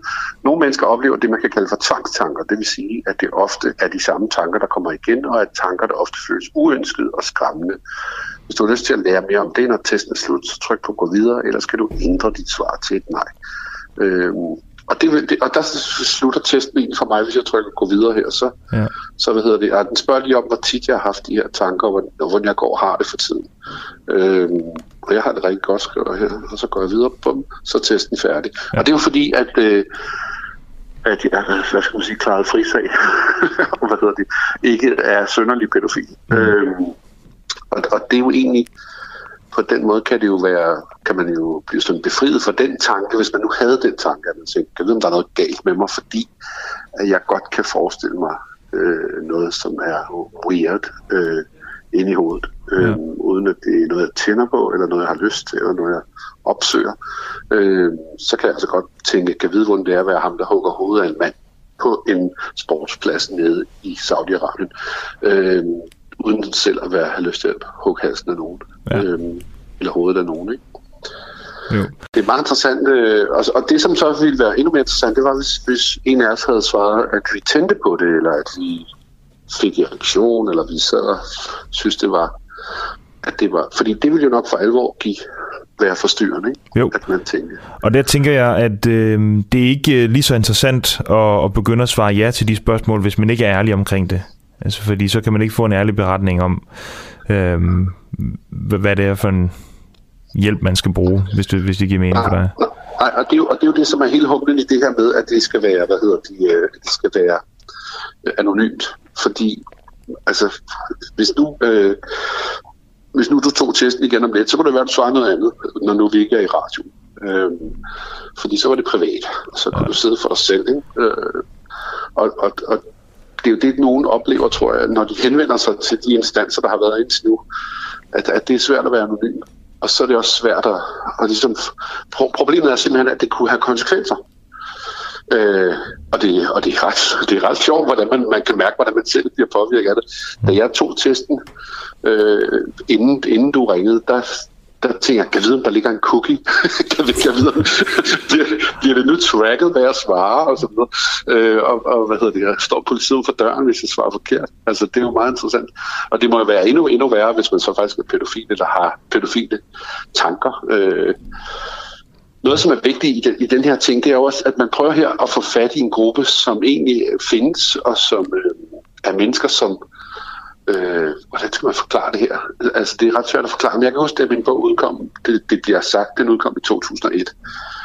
Der fik jeg nogle henvendelser fra nogle mennesker, som sagde, at de at, at de, hvad hedder det, sådan i privat regi, jeg tror, det var nogle, jeg tror faktisk, det var nogen i, fra, fra forskellige kristne organisationer eller sådan noget, som havde lavet en form for terapeutisk øh, rum, hvor folk, som havde de tilbøjeligheder, men som ikke handlede på dem, mm. havde mulighed for at tale frit.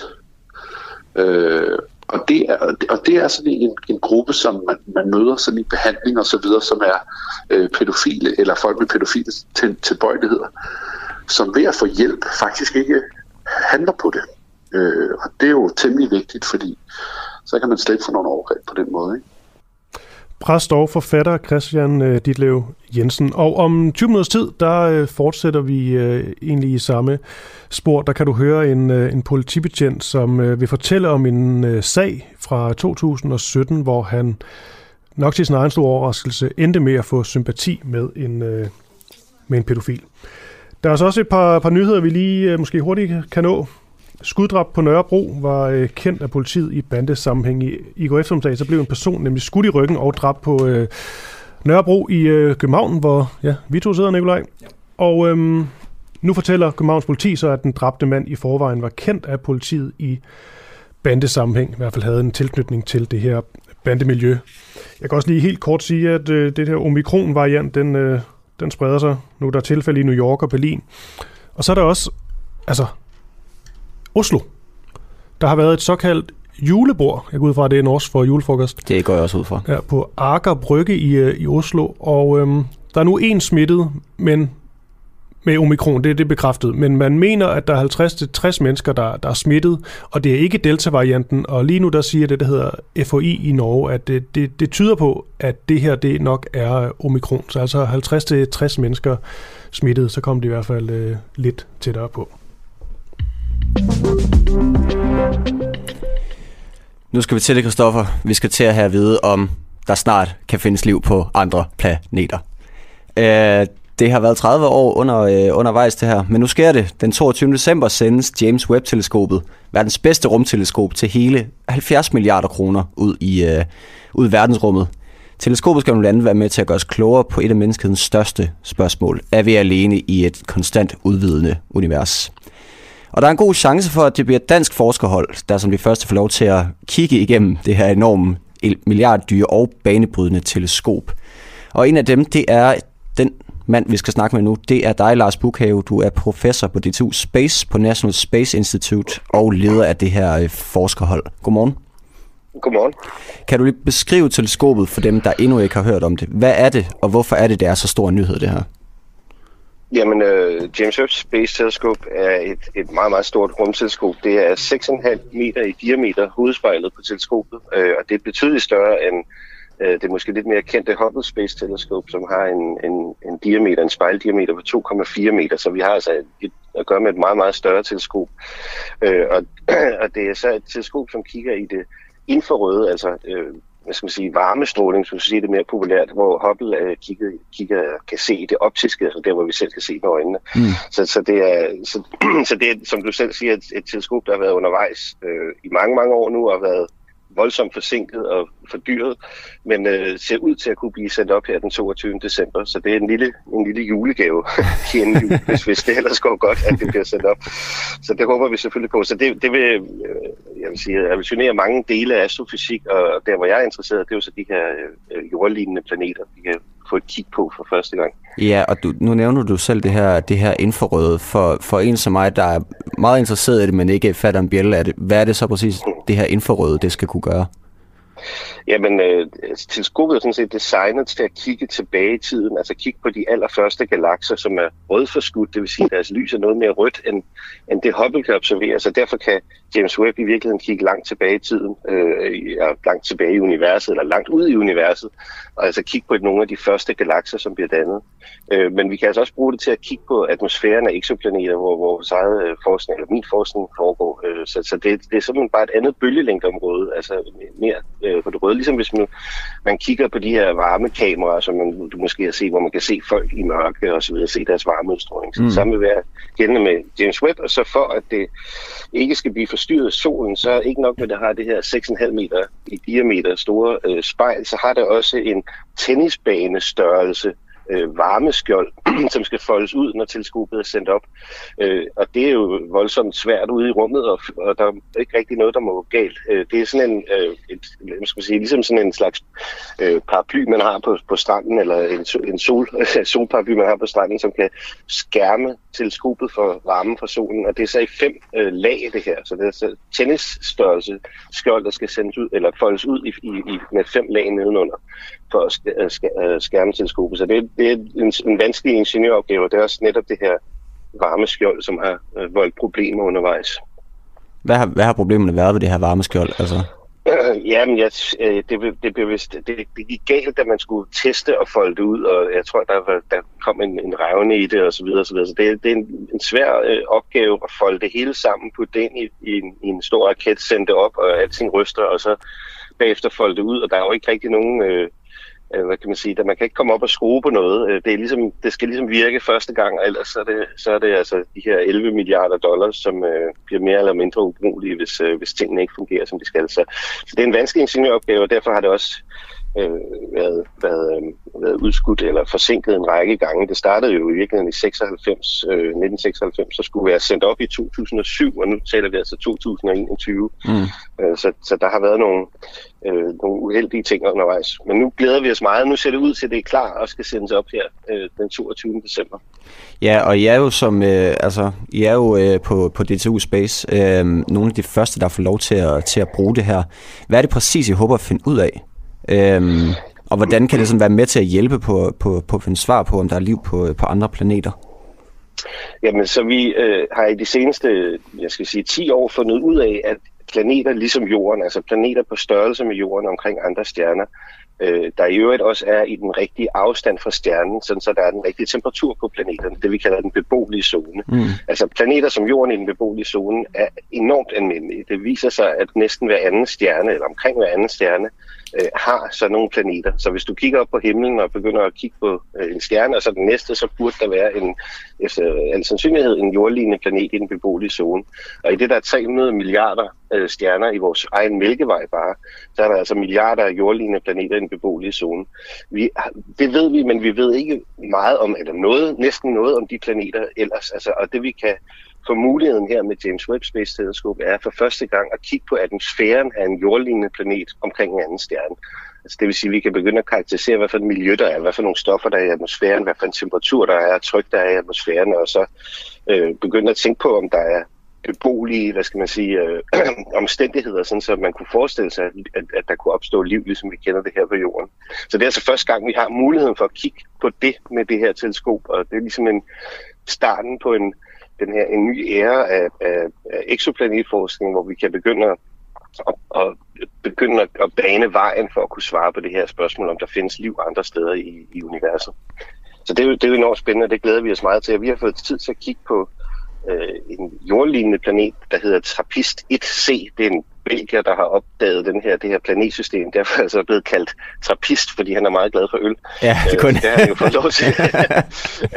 så, det, så det må vi andre trækkes med, men det er også fint. Det er, også, mm. det er en fantastisk opdagelse, han har gjort. Så vi skal kigge på en, en planet, der hedder Trappist 1c, altså en jordstørrelse planet. Den er lidt tættere på, øh, eller den er lidt varmere end jorden, altså, så vi håber, regner med, at det måske kunne være en Venus-agtig planet, måske med en øh, CO2-domineret atmosfære. Men det ved vi selvfølgelig ikke, og det er det, vi rigtig gerne vil undersøge.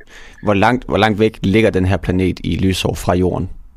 Øh? Ja, det, ja, det ved vi godt. Øh, det kan jeg ikke lige på stående fod give dig et præcist øh, tal på, men det er i vores astronomiske baghave, kan jeg sige. Altså, det vil sige, det er de planeter, vi vil undersøge, det er dem, der ligger i, i nabolaget til altså astronomisk set, det er stadig meget, meget, meget langt væk, men astronomisk set og, og i vores galakse er det vores lokale område, fordi det er der, vi kan få nok fotoner, altså nok lys på de her øh, stjerner og planeter, som vi gerne vil kigge på. Mm. Det er så en, en, en, der er tættere på, end så mange andre ting i universet er.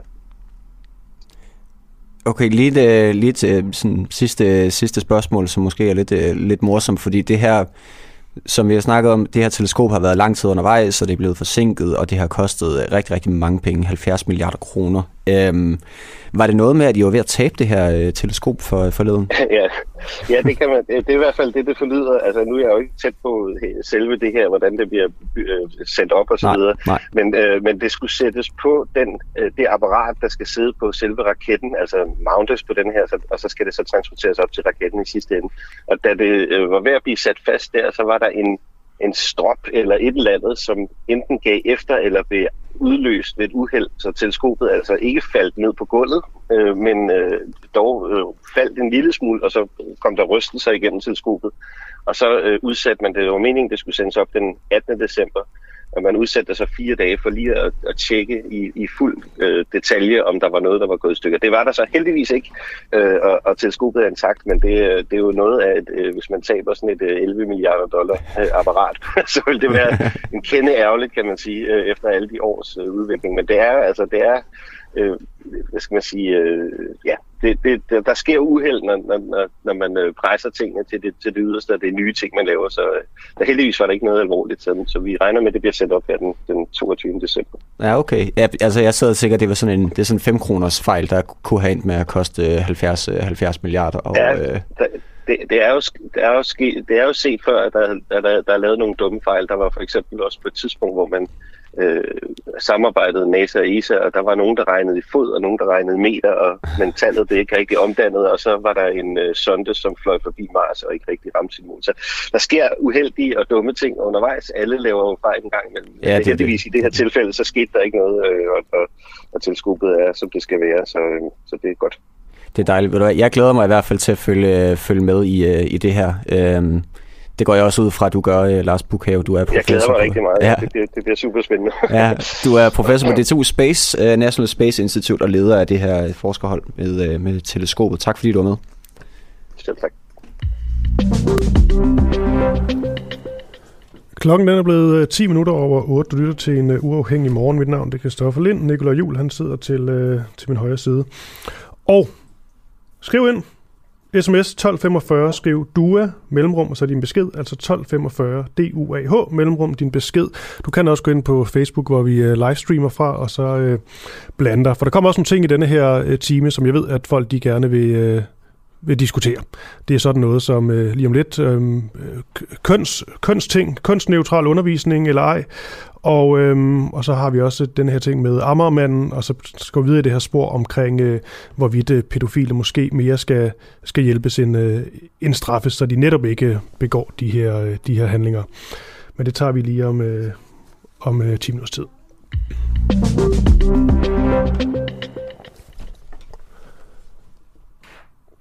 Har danske folkeskole elever brug for mere kønsneutral undervisning? Det spørgsmål, øh, det stiller vi nu, og det gør vi i anledning af, at Danmarks Lærerforening de har fået bevillet 2,4 millioner kroner af Vilumfonden til at drive et projekt, der altså handler om at styrke kønsopmærksomhed i undervisningen. Og det her projekt, det skal altså undervise lærere i, hvordan sådan noget som kønsstereotyper i undervisningen, det påvirker eleverne. Jeg har lige om kort øjeblik Rigitze Flanov med. Hun er formand for undervisningsudvalget i Danmarks øh, Lærerforening. Og øhm, det, jeg egentlig gerne vil høre, høre øh, dig om, Rigis, til at starte med, det er, det her det bliver ofte sådan lidt flyvsk og, og luftigt. Så jeg vil gerne have dig til lige at starte med at konkretisere det lidt. Altså kom med et konkret eksempel på, hvor lærere de bruger, lad os sige, køn forkert, og hvad de negative konsekvenser for eleverne er. Og øh, godmorgen til dig, Rite. Tusind tak. Godmorgen. Jamen, du har ret i, det er luftigt, og det bliver også meget følelsesladet ofte, øh, hele øh, snakken om øh, køn og køn i undervisning. Men det vi egentlig prøver på her, det er at øh, se på selve undervisningens rettelæggelse, indhold, og hvordan man som lærer sørger for, eller er bidrager til, at alle elever sådan kan få udviklet deres fulde potentiale. Og hvis jeg skal være helt lavpraktisk, så... Øh, så ved vi jo noget om, at de forventninger, vi har til vores elever, de bliver ofte indfriet.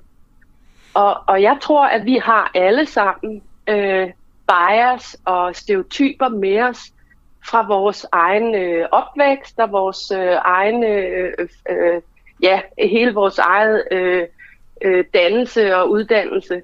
Mm. Og det har vi alle sammen som borgere, det er ikke kun lærere. Og det vil sige, at når man har nogle specielle forventninger til eleverne, jamen så har de også en tendens til at indfri dem. Mm. Og det vil sige, at hvis man sådan... Øh, må, i, I virkeligheden, så tror jeg langt, langt hen ad vejen, eller er ret overbevist, at det er helt ubevidst, at vi måske tænker, jamen, dreng, det ligger også i vores sprog, at der er noget pigefniller eller drengestreger, og drengene har nok lidt mere behov for at, at løbe et par gange rundt om skolen og løbe krudtet af sig. Og okay, så er, det... pigerne lige så, ja. er, er mm. pigerne lige så interesserede i i de naturvidenskabelige hmm. fag som drengene, eller har de nogle, nogle Men... præferencer, fordi de er et køn? Men skal vi, Rigitte, skal vi så gå med det som, øh, som det, det konk- et konkret eksempel? Eksempelvis man siger, man siger drengestreg, eller drenge skal lige løbe en tur rundt om, øh, om, ja. om bygningen. Det er jo sådan en klassiker, ikke? Hvis vi lige tager det, hvad er ja. så de negative konsekvenser for, for eleverne? Fordi det er altså, er trods alt ret ofte drenge, der virkelig har krudt i røven, der godt kunne bruge en tur rundt om bygningen. Helt sikkert. Og pointen er også nogle piger.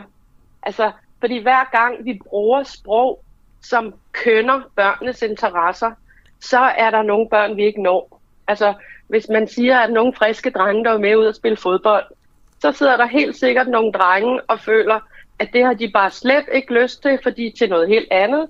Og der sidder nogle piger, der rigtig gerne ville det, men de var ikke inviteret.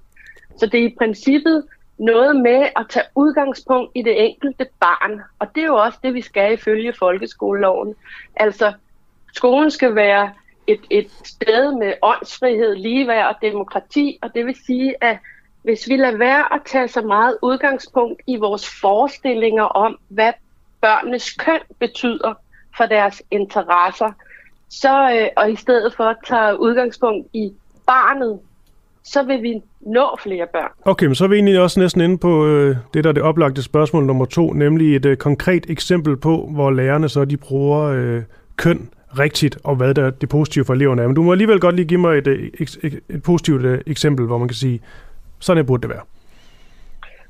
Øh, ja, altså, øh, vi har jo lavet for nogle år siden en lille pjæse i forhold til at og, øh, ja, inspirere vores øh, kolleger derude til, er der lige nogle ting, man kunne overveje her. Og lærerens sprog er vigtigt. Altså, nogle af de eksempler, jeg er kommet med, men, men lærerens forventninger til eleverne og den måde, man bruger sproget på, er vigtigt. Og det er det der med drengestreger og pigefniller, hvad det nu kan være. Øhm, men, og så er der også øh, noget med rollemodeller. Altså, at man er opmærksom på, at de undervisningsmaterialer, man bruger, øh, at de viser øh, mangfoldige rollemodeller, at øh, piger og drenge, at det ikke er, er kønnede øh, rollemodeller, vi viser, men mennesker, som øh, har vist en interesse og nogle evner for noget, som så forfølger dem. Men vi taler, må vi stadig ja, godt... Ja, ja. Nej, jeg vil bare spørge om... Øh, du siger drenge og piger lige nu. Man kunne ja. også gå skridtet videre og sige, at øh, vi slet ikke skulle dele os op på den måde, og lad os bare sige hen, eller hvad det kunne være. Hvor står du der? Altså, øh, skal, vi, skal vi gå så langt, eller, eller er det stadig fint, at, der, øh, at man omtaler drengen som drengene og pigerne som pigerne? Ja, det, det jeg har valgt at sige her, i stedet for at komme ind i de der meget, meget følelsesladede debatter, som du også øh, lidt øh, kommer ind på nu, det er at sige, jamen for mig handler det om at professionalisere denne her viden. Og det vil sige, at som lærer, øh, professionel lærer, så er du interesseret i, at alle børn løftes fagligt og socialt bedst muligt. Og det gør du bedst ved at tage udgangspunkt i barnet. Men Så for mig er det sådan en professionel indsigt i, hvordan man arbejder med ikke at bringe sin egen bias ind i, i undervisningen. Så hvad var det, du svarede på mit spørgsmål der? jeg svarede, at øh, vi skal, jeg, jeg mener også personligt, at vi skal have øh, normkritik ind, både i læreruddannelsen og ind i lærernes mindset. Men for, det her, det handler om kønsopmærksomhed på, at du har nogle forestillinger om et barn, øh, som går på kønnet, du forestiller dig, at det kan noget, eller har nogle specielle interesser på baggrund af barnets køn. Mm. Og Men det har du... tror jeg, at vi skal være ja, ja. meget, meget opmærksom på ikke at gøre. Den er helt med på. Men har du sådan noget som... For det er jo altid dejligt med, når man tager laver sådan nogle... Øh, lad os sige, øh, projekter eller undersøgelser, at man ja. så også får lidt, øh, lidt data, tal, dokumentation på osv. Har du det, altså data eller dokumentation på, at det, det gavner eleverne, at vi gør skolen mere kønsneutral? Ja, altså vi bygger øh, på viden og forskning, og, og det kommer vi også til det her projekt. Undskyld. Nej, det er bare fordi, det bliver så ofte, så, så, er, det, så er det voksne, der har en, en, en, en god idé, og det er en eller anden, øh, måske en politisk ja. agenda, eller nogle strømninger i tiden, eller hvad det kan være. Men det er bare sjovt i forhold til, det er bare, det er bare ikke meget, vi nævner børnene. Altså, hvor meget er de Nej. ligesom ind Um, jeg vil sige to ting til det, mm. øh, og det er derfor, det er så vigtigt. Det ikke er et politisk projekt, men et projekt omkring kvalitet i undervisningen for mig. Øh, det politiske store kønsprojekt og ligestilling, det kan vi tale om i alle mulige andre sammenhænge, og det involverer vi os selvfølgelig også i. Men det her handler om undervisning, og to ting. Det ene er, at vi ved noget om eksempelvis, at piger har stor interesse, lige så stor interesse som drengene, alle børnene har, i forhold til de naturvidenskabelige fag, og senere hen i, øh, i deres skolegang, så mister de den til interesse. Hvorfor gør de det? Det er den ene ting. Og den anden ting er, når jeg taler med elevorganisationer og studenterorganisationer, så efterspørger de unge også, at vi har et, øh, et mere nuanceret øh, blik på køn, og ikke kønner i vores undervisning. Rigit, jeg kan lige sige, at jeg sidder med, øh, med Nikolaj Juhl, min gode kollega. Han har lige et spørgsmål, ja. det er bare så ikke bliver helt overrumlet over en ny stemme. Ja, præcis. Hej. Yes. Det er egentlig bare, for nogle, øh, for nogle måneder siden, der interviewede vi en uh, tidligere lærerstuderende, der nu var nuværende lærer. Um, ja. Og han havde en generel kritik af folkeskolen, eller, eller den måde, man uddanner lærere på. Ja. som gik på, at, at undervisningen på professionshøjskolen er simpelthen er for didaktisk, den er for teoretisk, og den er simpelthen ikke praktisk nok. Ej. Altså, hvordan forholder du dig til den her kritik? Fordi det virker som om, at det her bare er endnu en sådan, teoretisk retning, man får proppet ned, altså ned over, den, ned over sin læreruddannelse, som man ikke nødvendigvis kan bruge, øh, bruge i praksis. Og jeg synes ellers, at vi prøver at gøre det meget lavpraktisk med sådan nogle meget, meget gode og undervisningsnære eksempler. Øh, og det er også sådan, vi kommer til at arbejde i det her projekt. Men lige til, til også kritikken af, af læreruddannelsen, vi har jo lige præcis her, jeg tror det var i sidste uge, udkommet med nogle øh, nye anbefalinger til en, en justeret læreruddannelse, som i, i høj grad øh, netop anbefaler, at der bliver meget, meget tættere øh, sammenhæng mellem øh, praksis og teori. Mm. Jeg, jeg også lige, så, så det er virkelig ja. en kritik, der er lyttet meget til fra parternes side. Okay, vi skal, vi skal til, at, til at slutte, Rigitze, men, øh, ja. men, men hvis du lige hænger på, så har jeg lige et, øh, et, et sidste spørgsmål, og nu går jeg simpelthen bare tilbage til et spørgsmål, jeg stillede tidligere. Det var ja. i, øh, i forhold til, hvilken data eller dokumentation du har på, at det gavner eleverne at gøre skolen mere kunstneutral. Du gav, altså det vil jeg lige sige, vi startede med, at det ikke skulle være, være flyvsk eller luftigt. Det blev altså lidt flyvsk og luftigt, mm. det svar, du gav mig. Har du ikke sådan noget helt konkret til mig? Altså, de data, vi bygger på, og den forskning, vi bygger på omkring kønsopmærksomhed, det er jo i høj grad, hvad det betyder, mm. at læreren, hvilke forventninger læreren har til børnene, de har en tendens til at blive indfriet. Og vi kan jo se i vores samfund, hvor kønsopdelt et arbejdsmarked vi har, og i vores uddannelsessektor, hvor kønsopdelt vi er. Måske kunne vi bidrage bare en lille smule i folkeskolen ved at udvide horisonten men det er jo også øh, meget altså, at sige, at vi kan se øh, noget i samfundet. Det er jo ikke lige, lige frem data eller dokumentation. Og der er, ah. jo, der er jo ret gode data på, hvordan øh, folk vælger uddannelser, og hvordan, øh, hvor vi har et kønsopdelt arbejdsmarked. Og det kan man så synes er et problem eller ej. Ja, for det er jo børnene, men, taler om. Øh, men, det, men det viser i hvert fald, at, det ser, at børnene vælger ud fra nogle kønnede forestillinger. Og der har vi øh, øh, data, vi har en teori om, vi har forskning på, at øh, det betyder noget, hvordan forventninger til børnene er i forhold til, hvilke interesser de får, og hvilke uddannelser de kommer til at vælge. Okay, jeg forstår og bare ikke stadig, jeg forstår stadig, og, nej, det er ikke for at være, jeg forstår bare stadig ikke helt rigtigt til, hvad for noget data, hvad for noget forskning? Der er bare sådan, det er bare sådan ukonkret lige nu, synes jeg. Jamen, der er masser af forskning omkring køn. Så nævn noget. Altså, jamen for eksempel det, hvor at øh, det ser ud, at øh, pigerne eksempelvis, som jeg sagde før, øh, har lige så stor interesse for de naturvidenskabelige fag som drengene, og så senere hen i skoletiden, så aftager det. Hvorfor gør det det? Det gør det blandt andet mm. på grund af den måde, vi opfatter køn og hvilke interesser køn skal have. Okay, Rigitze uh, Flanov, formand for undervisningsudvalget i Danmarks uh, ja. Lærerforening. Jeg er glad for at lige komme med her til morgen. Tak. Tak for, for god dag. God dag. Hej. Du lytter lige nu til Den Uafhængige. Danmarks måske mest kritiske, nysgerrige og levende radio. Hvis du har en god idé til en historie, så skriv til os på Facebook eller send os en mail. Adressen finder du på hjemmesiden. Klokken er blevet 23 minutter over, øh, over 8. Øhm, vi har fået nogle, øh, nogle beskeder. Øhm, blandt andet fra Annette Bak Mikkelsen, undskyld, som, øh, som øh, skriver, øh, skriver ofte til os. Hun skriver, jeg arbejder i en fritidsklub, og jeg kender mange piger, der har krudt i røven.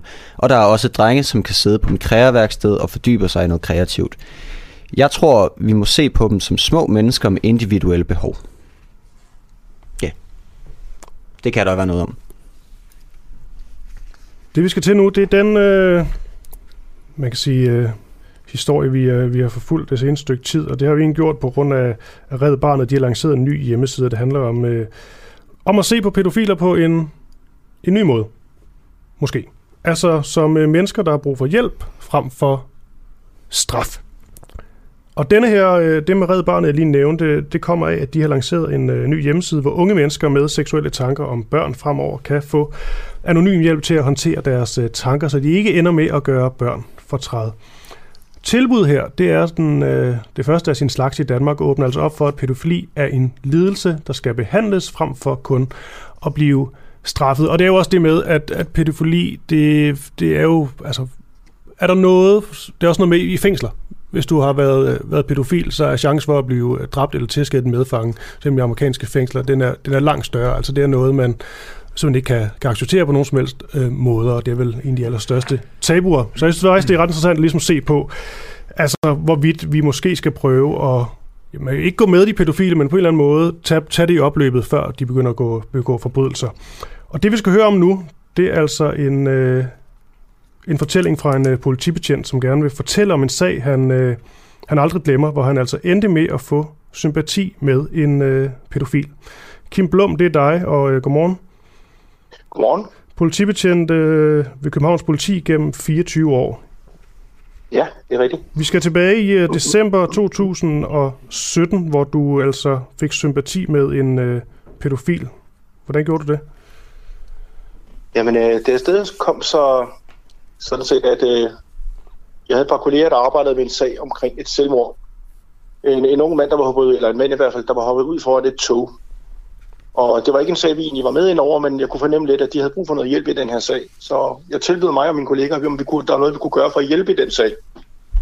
Og det var blandt andet at øh, tage ud og afprøve de nøgler, der var fundet på den afdøde i en lejlighed, for at være sikker på, om den afdøde nu også var den, de troede, der var ud fra de ting, der var blevet fundet på ham. Og vi kommer så ud i den her lejlighed, og nøglerne passer, og finder ud af, at der ligger et afskedsbrev.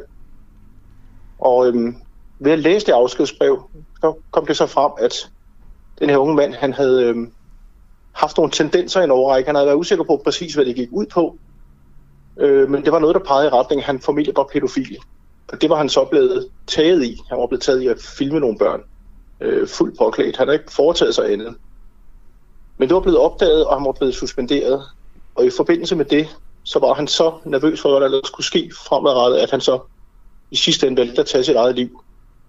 Og han har aldrig nogensinde handlet på det her, i hvert fald ifølge hans afskedsbrev, eller noget andet. Og, øh, men det væltede hele hans liv, simpelthen, at det gik op for ham, at han faktisk havde de, de lyster.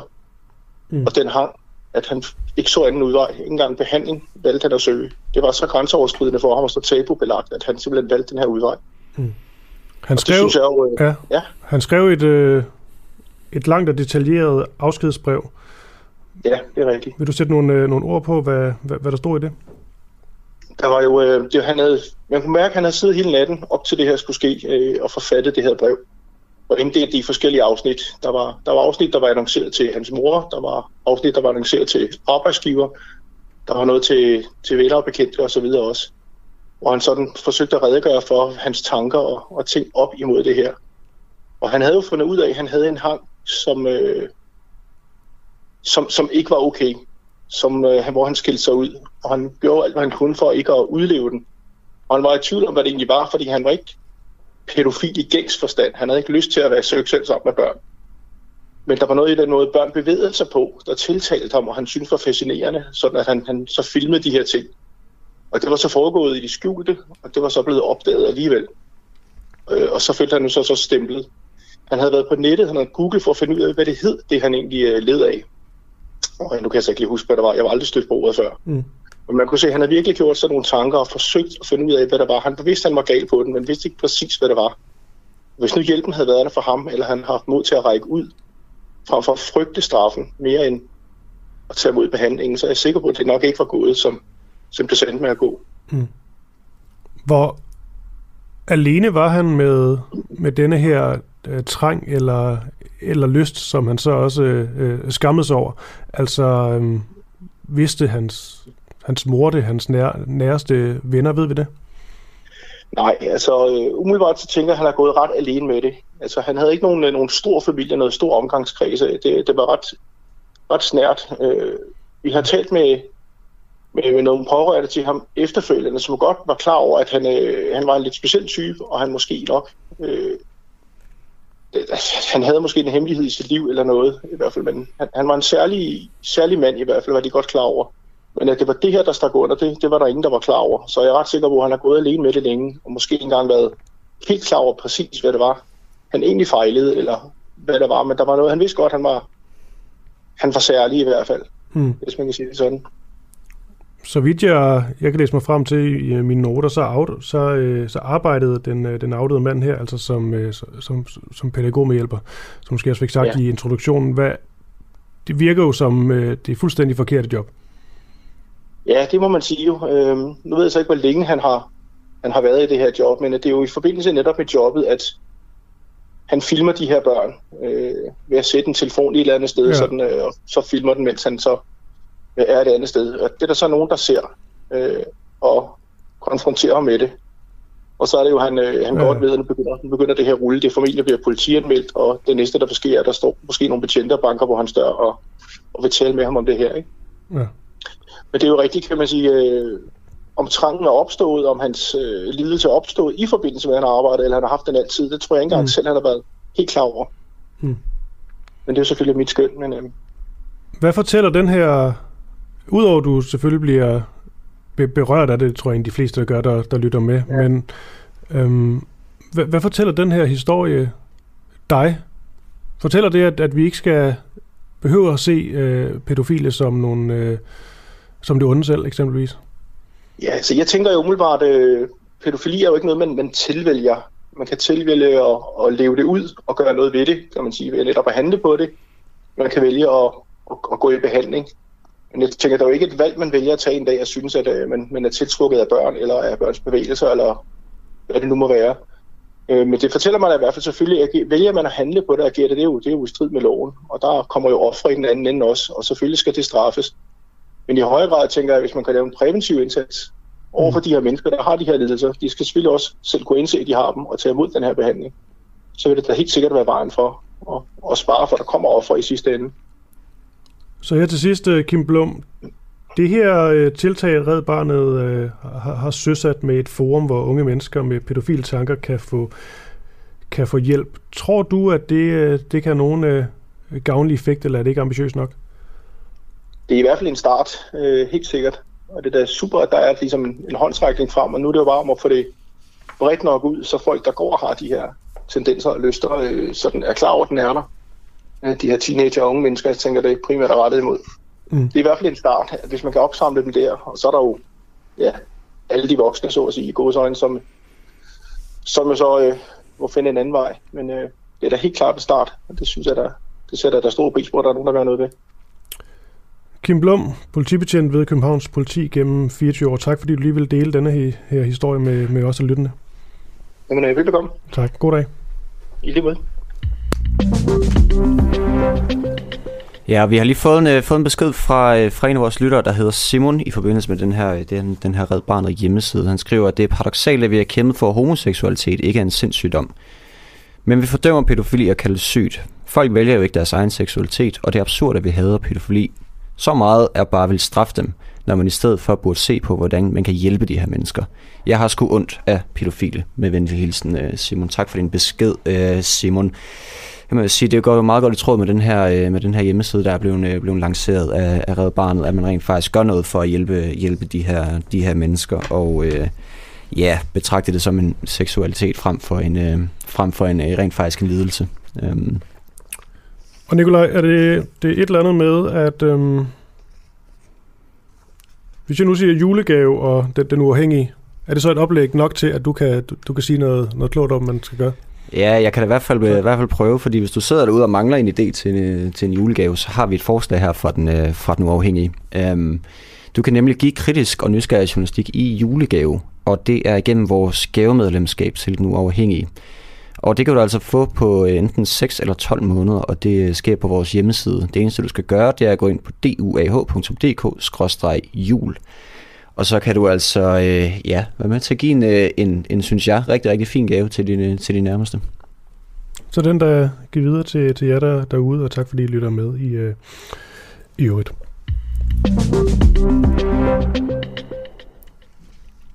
Står Ammermanden bag flere mor og voldtægter, end han er, er dømt for? I en ny True Crime-serie på Viaplay, der kommer i hvert fald nye oplysninger frem om Danmarks mest berømte og berygtede, en af Danmarks mest berømte og berygtede seriemorder, nemlig Ammermanden. Og i denne her serie, der undersøger journalist Sebastian Rikkelsen, om Ammermanden her han kunne stå bag en række uopklarede morsager og også voldtægter. Og det er altså ud over de to drab og seks voldtægter, som han er dømt øh, for på, øh, på livstid. Så spørgsmålet er, om Ammermanden han har øh, begået flere, han har flere forbrydelser på øh, samvittigheden, end dem han sidder, sidder indenfor. Lad os bare starte der, Sebastian øh, Rikkelsen. Du er tidligere politibetjent, journalist og så også øh, tv-vært på øh, den her nye dokumentar om øh, Ammermanden. Har han øh, flere forbrydelser på samvittigheden, Sebastian, og godmorgen? Altså, jeg vil, øh, jeg vil øh, sige det på den måde, at det er overvejende sandsynligt, at han har det. Altså, det er jo ikke lykkedes mig at, at bevise det, så på den måde kan jeg ikke sige det, og det er også meget injurerende. Men øh, det er meget, meget sandsynligt, når man kigger på hele tidslinjen omkring hans forbrydelser, hvor der både er 5 og 10 års pause. Mm. Og det står helt klart, at han har nyt at begå de her forbrydelser. Og jeg har blandt andet også blevet kontaktet af seks kvinder, der mener, han har, øh, der mener, at han har voldtaget, søgt voldtaget dem øh, sager, som han ikke er dømt for. Så, så sandsynligheden er meget stor, vil jeg sige. Mm. Hvis vi lige taler om, øh, hvis vi tager et, måske bliver det mere konkret, i forhold til et konkret øh, drab, som kunne være begået af Ammermanden, har vi så nogle, ja. nogle oplysninger, som øh, sandsynligt gør, gør det? Og hvis vi lige taler det igennem mm. måske i en sag. Ja, altså, øh, altså de to øh, drabsager, som jeg beskæftiger mig med i forbindelse med dokumentaren, det er henholdsvis det meget, meget medieomtalte drab på, på Stine Geisler fra 1990, mm. og så øh, drabet et uopklaret drab på en, der hedder Annette Just Olsen. Og hvis jeg, hvis jeg lige tager fat i for eksempel Annette Just Olsen, som blev dræbt på, på Højdevej i 1990, så har Ammermanden aldrig øh, kunne kæde sammen med det drab. Øh, og, og det er der forskellige grunde til. Primært fordi der var to øh, vidner, øh, to 17-årige drenge, dengang, som så gerningsmanden, der begik drabet. Og de beskrev gerningsmanden øh, med et udseende, der overhovedet ikke mindede om Ammermanden. De Ammermanden han havde langt hår i 1990, det er man sikker på. Og ham, øh, som de så, mente de havde kort lyst hår. Øh, og blandt andet den, den oplysning, jeg har fat i de her to drenge, eller den ene er død, men jeg har fat i den, i den ene, der lever i dag. Og han siger, at øh, han har altid undret sig over, at, at politiet har brugt så meget krudt på hans vidneudsagn, fordi han var, øh, han var utrolig skæv den aften. Han har siddet over has hele aften. Og han, øh, han så kun gerningsmanden i en øh, i, i, i cirka et eller to sekunder, så han overhovedet ikke kunne genkende manden, hvis han så ham. Øh, og ikke fordi det, det overhovedet siger, at det så er Ammermanden. Men øh, det jeg så dykker ned i, det er, at øh, jeg har fået et, et, et tip. Det er jo sådan, jeg har både lavet podcast og bog om Ammermanden, før jeg gik i gang med dokumentaren. Og det er ligesom tips på baggrund af de ting, mm. der har gjort, at jeg har lavet øh, tv-dokumentaren. Jeg har blandt andet fået at vide, at, øh, at Ammermann og Nelly Stolsen, de, de havde en relation sammen. Det har politiet aldrig nogensinde kunne finde, finde frem til. Men altså, at et par uger før hun blev dræbt, der har de mødt hinanden på øh, en lille sydsjællandsk ø, der hedder Femø. Og, og det, det, det bruger jeg så en del kræfter på at undersøge, om det er sandt eller ej. Mm. Og skal jeg lige sige, uh, Marcia Lyschau Hansen er jo navnet på, uh, uh, ja. på, på. Men i forhold til de her, de her forbrydelser, han så ikke er, er dømt for, er der nogen som helst mulighed for, at han kan blive, blive dømt for dem? Altså er der noget, der, der tyder på, at vi kan finde nogle... Uh, øh, nogle beviser, der gør, at han kan blive, øh, blive dømt sådan på, på bagkant? Ja, men det er sådan, øh, altså det, det, vil jeg, det vil jeg gerne være helt ærlig omkring. Altså 30 år gamle drabsager, de er utrolig svære at opklare, mm. fordi det, i sagens natur, så mange af de her helt håndfaste beviser, sådan noget som DNA eller sådan nogle helt hardcore spor, som ikke bare ved noget savn, altså de er jo væk. De, de findes simpelthen ikke mere. Så det er meget, meget, meget svært. Øh, men nogle gange kan, kan folk også dømmes på mængden af indiger. Øh, så hvis der er utrolig mange ting, der begynder at pege i samme retning, så er det en, en, en mulighed. Og hver gang øh, jeg tager sådan en øh, sag op, som, som jeg har gjort øh, her, så kommer der nye vidner frem. Altså, der er mange, der ikke har turt at stille sig frem, fordi folk er øh, med god grund øh, pissebange for Ammermanden. Særligt ude på Vestammer, fordi han har været en... Øh, øh, han har haft psykopatiske træk, siden han var helt lille, så folk er meget bange for ham. Okay. Men det er efterhånden så mange år siden, at, at mange nu tør stille sig frem og fortælle noget. Og, og som man siger i politiet, så er der nok altid en derude, som sidder inde med en viden, der kan hjælpe politiet videre. Så, så den er ikke urealistisk, men det er svært. Det er meget svært. Sebastian Rikkelsen, et øh, sådan gennemgående træk i, øh, når det kommer til, øh, til krimi, serier, bøger, film, hvad det nu kan være, når man taler om, øh, om, om seriemorder og så videre, det er, at, øh, at denne her øh, efterforsker mm.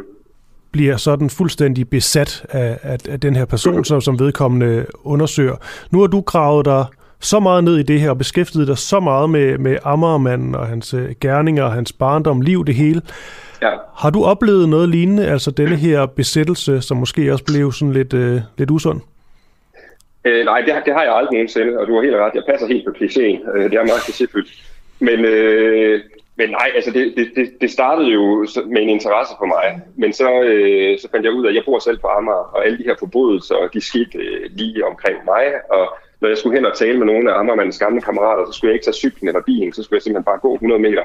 Så det hele skete lige øh, oven i hovedet på mig, og mine børns øh, pædagoger blev trænet i fodbold af ham, og alle de her ting fandt jeg ud af sådan løbende. Så på den måde, så blev det, så blev det dertil, hvor min familie, jeg var sikker på, at de hellere ville have haft, jeg havde kigget på en, en jysk forbryder, øh, end, end noget, noget på Amager, så det kom til at fylde, fylde næsten lidt for meget. Så på den måde har jeg så også tænkt mig at, at, at lægge ham lidt i graven nu her, udover så kommer det, det gyldne tip. Mm. Så har jeg ligesom, øh, selvfølgelig ikke, jeg kan komme videre nu. Noget andet, hvis vi lige bliver i denne her øh, store fede krimi-kliché, det er, at man, mm. øh, man ud over at beskæftige sig måske for indgående vedkommende, man så også begynder at få, øh, få sympati, fordi man lærer øh, manden, manden at kende. øhm, jo, jeg, jeg vil lige sige, jeg har, jeg har jo corona, så undskyld, hvis jeg kommer til at huske. Nej, nej, det er helt, det, det er helt i orden. Jeg håber, du... Godt. Det lyder til, at du, klar, du klarer den trods alt. Jeg klarer men, jeg klarer den, jeg klarer den. Men har du fået mere sympati med, med Ammermanden, jo mere du har lært om ham? Øh, nej, men det er altså... En, en mand som Ammermanden, der er ingen tvivl om, han har haft en elendig barndom. Så øh, stort set alle af de her øh, voldsomme, voldsomme forbrydelser, eller forbrydere, de har jo selv været ofre på et eller andet tidspunkt i deres liv. Så det, det er klart, der, er, der, der, jeg finder en klar sympati med Amagermanden i hans barndom. Ja, han har ikke haft det let. Øh, han var svært, svært ordblind, og, og det var det var før man kunne hjælpe ordblinde, så han var bare stemplet som, som dum og var et udskud øh, alle steder, stort set. Så, øh, så på den måde har jeg sympati, men det, det, det vipper over stille og roligt, øh, jo større og større forbryder han bliver. Mm. Øh, og når det er sådan, at jeg har talt med, øh, med nogle af de kvinder, som, som vi ved, han har voldtaget, og nogle af de kvinder, som påstår, øh, de er blevet voldtaget af ham, altså så, så, så forsvinder min sympati selvfølgelig 100%. Altså så, så har jeg svært ved at, at tænke noget positivt omkring den mand. Mm. Jamen, det er også i forhold til, en ting er jo øh, sympati ud fra sådan, eller mangel på sympati på grund af handlinger, men der er jo også bare øh, mange øh, serieforbrydere og seriemordere, som kan netop på grund af psykopattræk være ret så øh, sådan charmerende bekendtskab. Nå, på den måde, jo, altså, øh, der er ingen tvivl om, at han var en charmerende fyr, øh, særligt over for kvinder. Øh, der havde han et virkelig tækket, men han, han, han var en led satan over for, for mænd generelt. Mm. Dem så han som, øh, som konkurrent tiden. Mm. Men her til, her til sidst lidt opsamlende, Sebastian. Jeg lader ud med at spørge, hvorvidt Ammermand han øh, står bag flere mor og voldtægter, end, mm. end han, er, han er dømt for. Synes du egentlig, at der er noget sådan, på trods af hvad han har gjort, men synes du, der er noget forkert i, sådan hvis du tager sådan, øh, noget moralsk forkert i at mistænkeliggøre ham for nogle forbrydelser, han, øh, han ikke er dømt for? Ja, det er selvfølgelig hele den her injuriesag. Og jeg vil jo sige, at øh, lige præcis Ammermann, han skal kunne tåle noget mere end for eksempel, hvis jeg, hvis jeg forsøgte at undersøge, om du havde begået nogle uopklarede drab, så, så, så vil jeg ikke komme særlig langt, før det blev lukket ned, det projekt. Men, men, men lige præcis Ammermann, der er så stor, øh, hvad skal man sige, inden for politiet, der er stort set alle siger det i øh, enstemmigt kor, han har begået mere. Så han skulle kunne tåle mere end, end andre. Og, og det skal også siges, jeg siger ikke den eneste gang, han har begået flere forbrydelser. Det jeg gør, det er, at jeg forsøger at sammenligne nogle af de forbrydelser, han har begået, med nogle uopklarede øh, forbrydelser, for at se, om der er ligheder mellem, øh, mellem fremgangsmåderne. Altså, det, det, det er sådan, jeg angriber det. Fordi det, øh, nej, jeg kan ikke sige, at han har gjort det. Nej, det vil du gerne slå fast. Det kan du ikke. Det kan jeg ikke. Godt. Med de ord, Sebastian Rikkelsen, øh, så vil jeg bare sige tak, fordi du lige øh, var med her, og denne her serie, den kan altså ses på, øh, på Viaplay. Tak for det. Selv tak. Ja. Hej. Hej.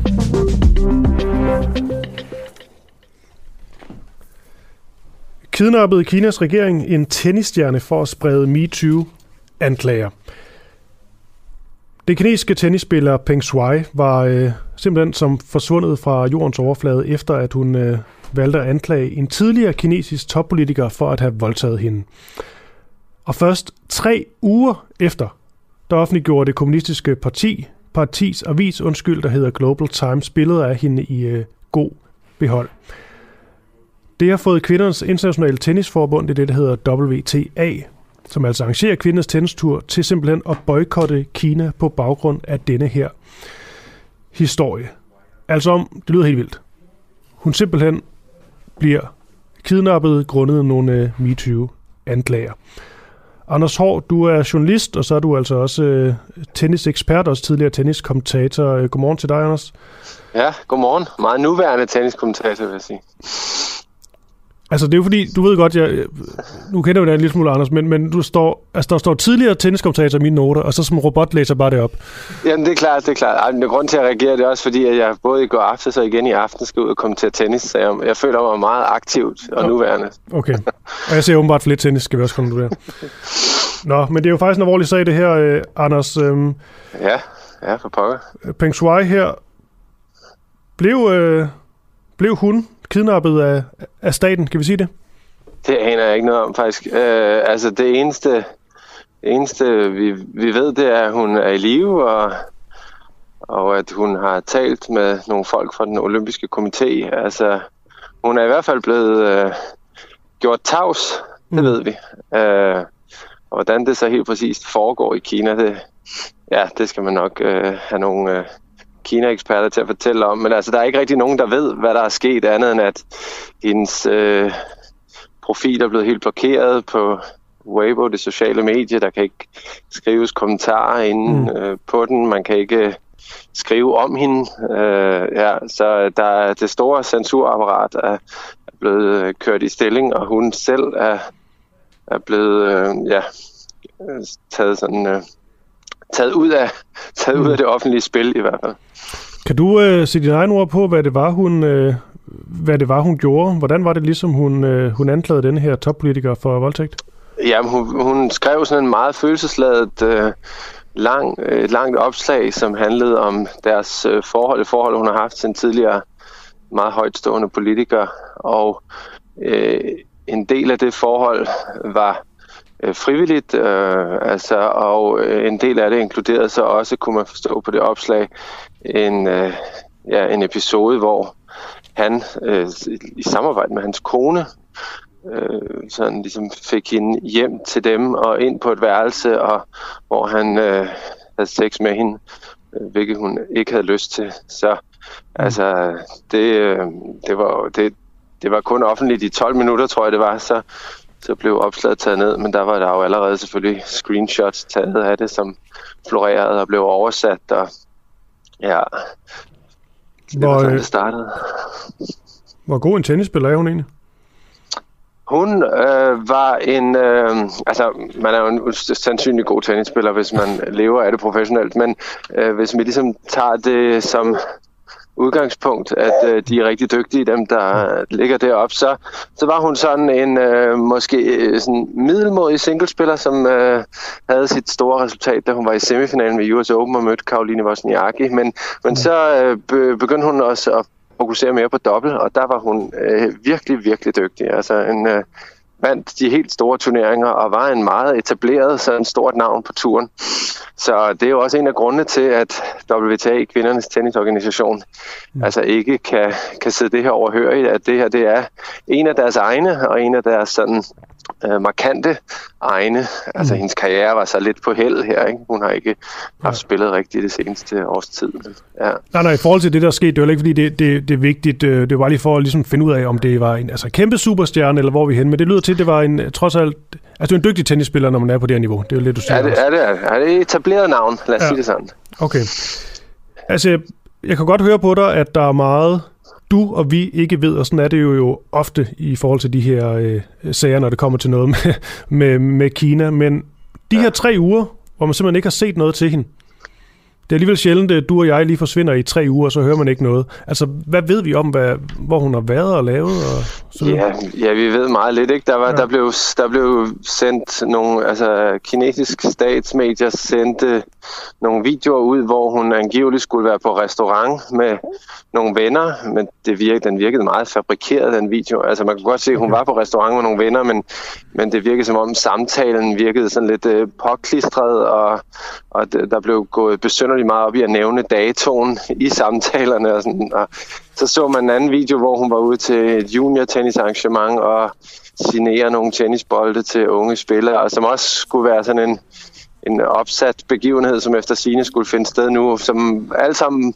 mm. havde til formål ligesom at forsikre verden om, se her, hun findes, hun er okay, og øhm, ja, altså, det var svært at få bekræftet sådan validiteten af de videoer, og det vi så ved, som har fundet sted, det er, at hun har haft nu to videosamtaler med IOC og mm. Thomas Bak fra IOC. Altså, vi har ikke kun de har ikke frigivet videoerne, vi ved ikke, hvordan de er foregået, de samtaler, eller hvad der er blevet sagt, men altså, hun sidder der i et eller andet værelse fuld af tøjdyr af en eller anden grund. Øh, og øh, ja, altså, så, der, så der, er ikke, mm. der har ikke været nogen kon- direkte kontakt til hende, og det har været kvindernes tennisorganisation, VTA, har jo hele tiden insisteret på, at, at de øh, altså insisterer på selv at få mulighed for at tale med hende. Mm. Ja, fordi hvad synes du egentlig om, øh, altså Kvindes Internationale Tennisforbund, det der hedder øh, VTA, de, øh, ja. de vælger jo så at, at boykotte Kina på, på baggrund ja. af, af, af den her historie. Ja. Synes du, det er for, øh, altså, altså det er for hårdt at, at gøre det så, så kontant, fordi vi jo ikke, vi ved jo ikke det hele, kan man godt øh, sige. Altså, de har været... Øh, ej, ej, jeg synes overhovedet ikke, det er for hårdt, fordi det er en fuldstændig uacceptabel situation for dem. Øh, jeg tror også, man skal huske på i den sammenhæng, at øh, VTA blev stiftet øh, som en protest mod den usandsynligt dårlige behandling, som de kvindelige professionelle tennisspillere fik af tennisverdenen. Altså, de mm. fik en tiende del i præmiepenge og skulle spille på yderbanerne, og de, altså, så det er en, hvad kan man sige, ligestillingskamp helt fra starten af, en feministisk kamp helt fra starten af, og de har haft en kæmpe succes med det. Altså kvindetennis er jo uden sammenligning den største sport i verden for kvinder, altså der, hvor de har mest succes. Så når de har en af deres spillere, som råber op om seksuelle overgreb, og som så bliver censureret og gjort tavs, altså så er de jo nødt til at reagere, ellers så har de nærmest ingen eksistensberettigelse. Øh, men samtidig var de jo i det dilemma, at de de seneste 10 år har nærmest giftet sig med Kina. Altså siden 2011, da den kinesiske spiller Li Na vandt French Open, og 130 millioner kinesere sad så med, der udvidede VTA massivt i Kina. Mm. Sådan at det i dag har været sådan, at altså i dag er det sådan, at Kina er det land i verden med flest professionelle kvindetennisturneringer. De poster så mange penge i det. Altså VTA er blevet kaldt VTA Asian af samme grund, altså fordi de har sat sig så massivt. Det også, at det er, det er mm. med kæmpe risiko for deres egen øh, levedygtighed, at de øh, simpelthen tager det her opgør og skaber det her ja, jeg skulle lige sige, Kina. Det gør det, det vel egentlig, at det, øh, det VTA gør her, det er ret modigt, hvis vi bare lige tager et sådan kynisk økonomisk øh, perspektiv. Der er rigtig mange ja, det, penge på spil her. Ja, det er der virkelig, så det er meget modigt, og det er jo også det, der gør, at man lige pludselig nu kan kigge på nogle andre organisationer, som måske faktisk ikke er så afhængige af Kina, altså, og så kigger og så spørger dem, altså, hvad, hvad, hvad har I, hvordan har I tænkt jer at prioritere og sådan forholdet mellem idealer og principper og så pengepunkten? Fordi hvis WTA, som virkelig har noget på spil, de kan handle ædelt, hvad, hvad, hvad tillader I andre jer så? Altså, mm. Ikke mindst til at starte med mændenes tur, ATP, altså hvad stiller de sig solidariske med WTA, eller eller fortsætter de med at holde turneringer i Kina? Altså, der, der er mm. virkelig mange organisationer, som nu må kigge sig selv i øjnene og, og ja, finde ud af, hvilken vej de vil gå.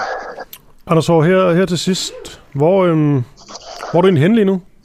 Jeg går rundt på Assistens Kirkegård Med et barn eller en hund eller dig selv? Ja, nej, det er et lille barn, der sidder på maven af mig ja. og kvækker lidt. Ja. Det er ikke, fordi jeg skal sammenligne et barn med en hund. Jeg kunne bare ikke, der kommer sådan lyde i mine bøffer. Jeg prøver ja, lige at det er rigtigt. Ja, ja. Han, øh, han har ikke helt faldet i søvn endnu. Nå, men det, det, får du, øh, det får du tid til at få ham til at gøre nu. Anders Hård, tak fordi du lige med her. Ja, jamen, det var så Og du er journalist og nuværende tenniskommentator. ja, præcis. Tak for det. God dag. Ja, god dag.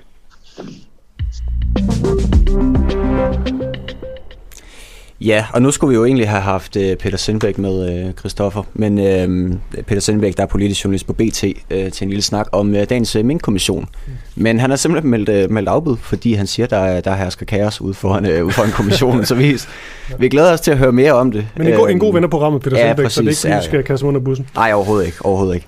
Han ville stille op, hvis han, øh, hvis, hvis han kunne. Ja. Øhm, men vi kan lige sådan i midlertid sige, at øh, vi, kan åbne, vi kan åbne telefonen nu. Så hvis du sidder derude og lytter med, så kan du ringe ind til os. Har du nogle spørgsmål eller kommentarer til dagens, øh, dagens program, øh, lige her de sidste, ja, godt og vel 6 minutter. Og nummer 50 24 50 14.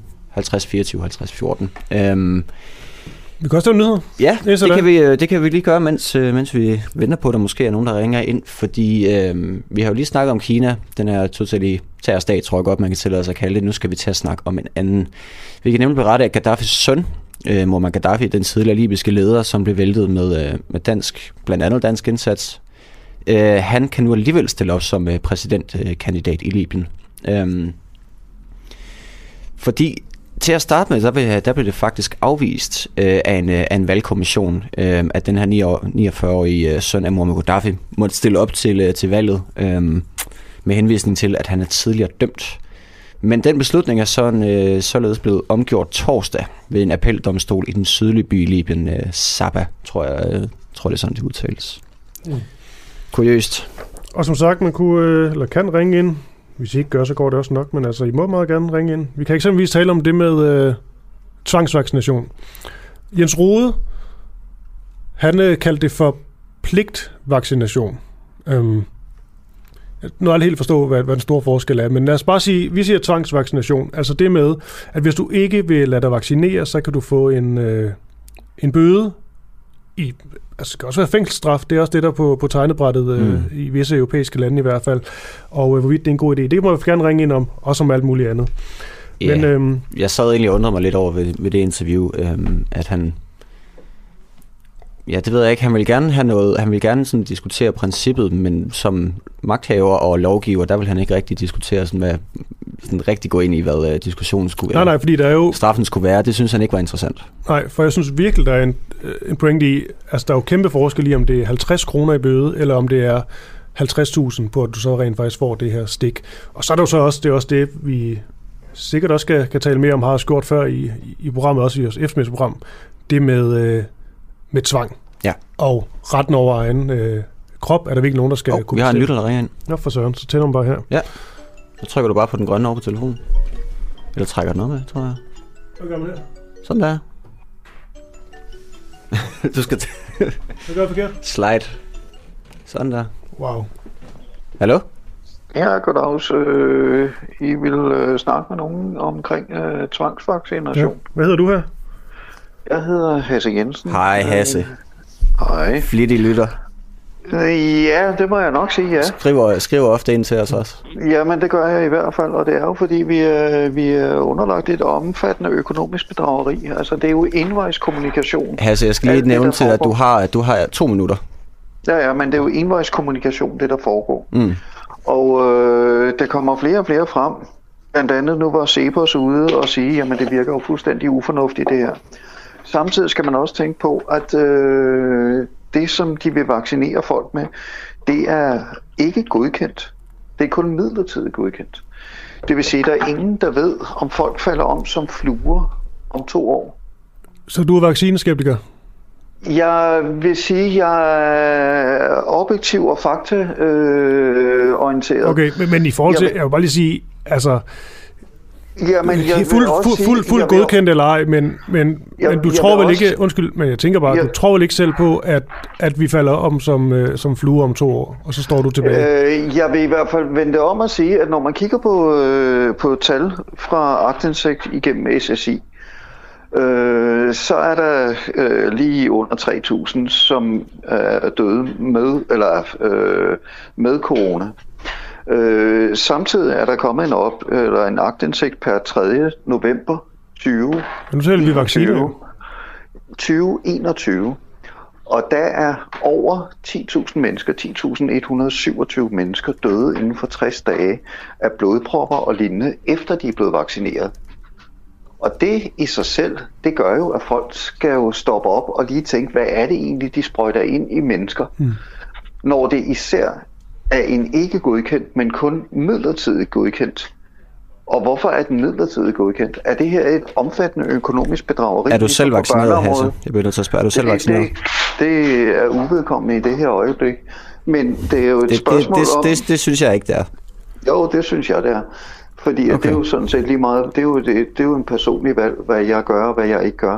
Øh, så det rager ikke andre end mig. Men du siger, men, at du siger, at det du, men, det, du lægger frem det, for os, det er objektivt. Det, det, men... Ja, det er objektivt og faktabaseret. Okay. Øh, samtidig så er det jo også det, at jeg kommer fra en organisation, hvor vi har gravet i børneområdet i mange, okay. mange år. Vi, men jeg tror sgu ikke, altså, som vi sagde, tiden er udført okay. fra staten.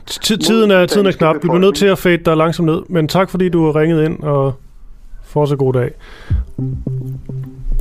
Så vi den lytter med. Således uh, afsluttet. Der er sådan lytter, eller en, der har skrevet, træd i karakter, kan I virkelig lade det her vrøvl øh, på plads? Men jeg vil sige, nu fadede vi til sidst. Og det, er jo, det er jo ikke, fordi det skal være vrøvl. Han har jo lov til at have sin øh, mening. Det er klart. Vi har bare ikke rigtig tid. Klar vind, morgenhold. Du hedder Nikolaj Jul, jeg hedder Christoffer Lind. Tak fordi I lyttede med.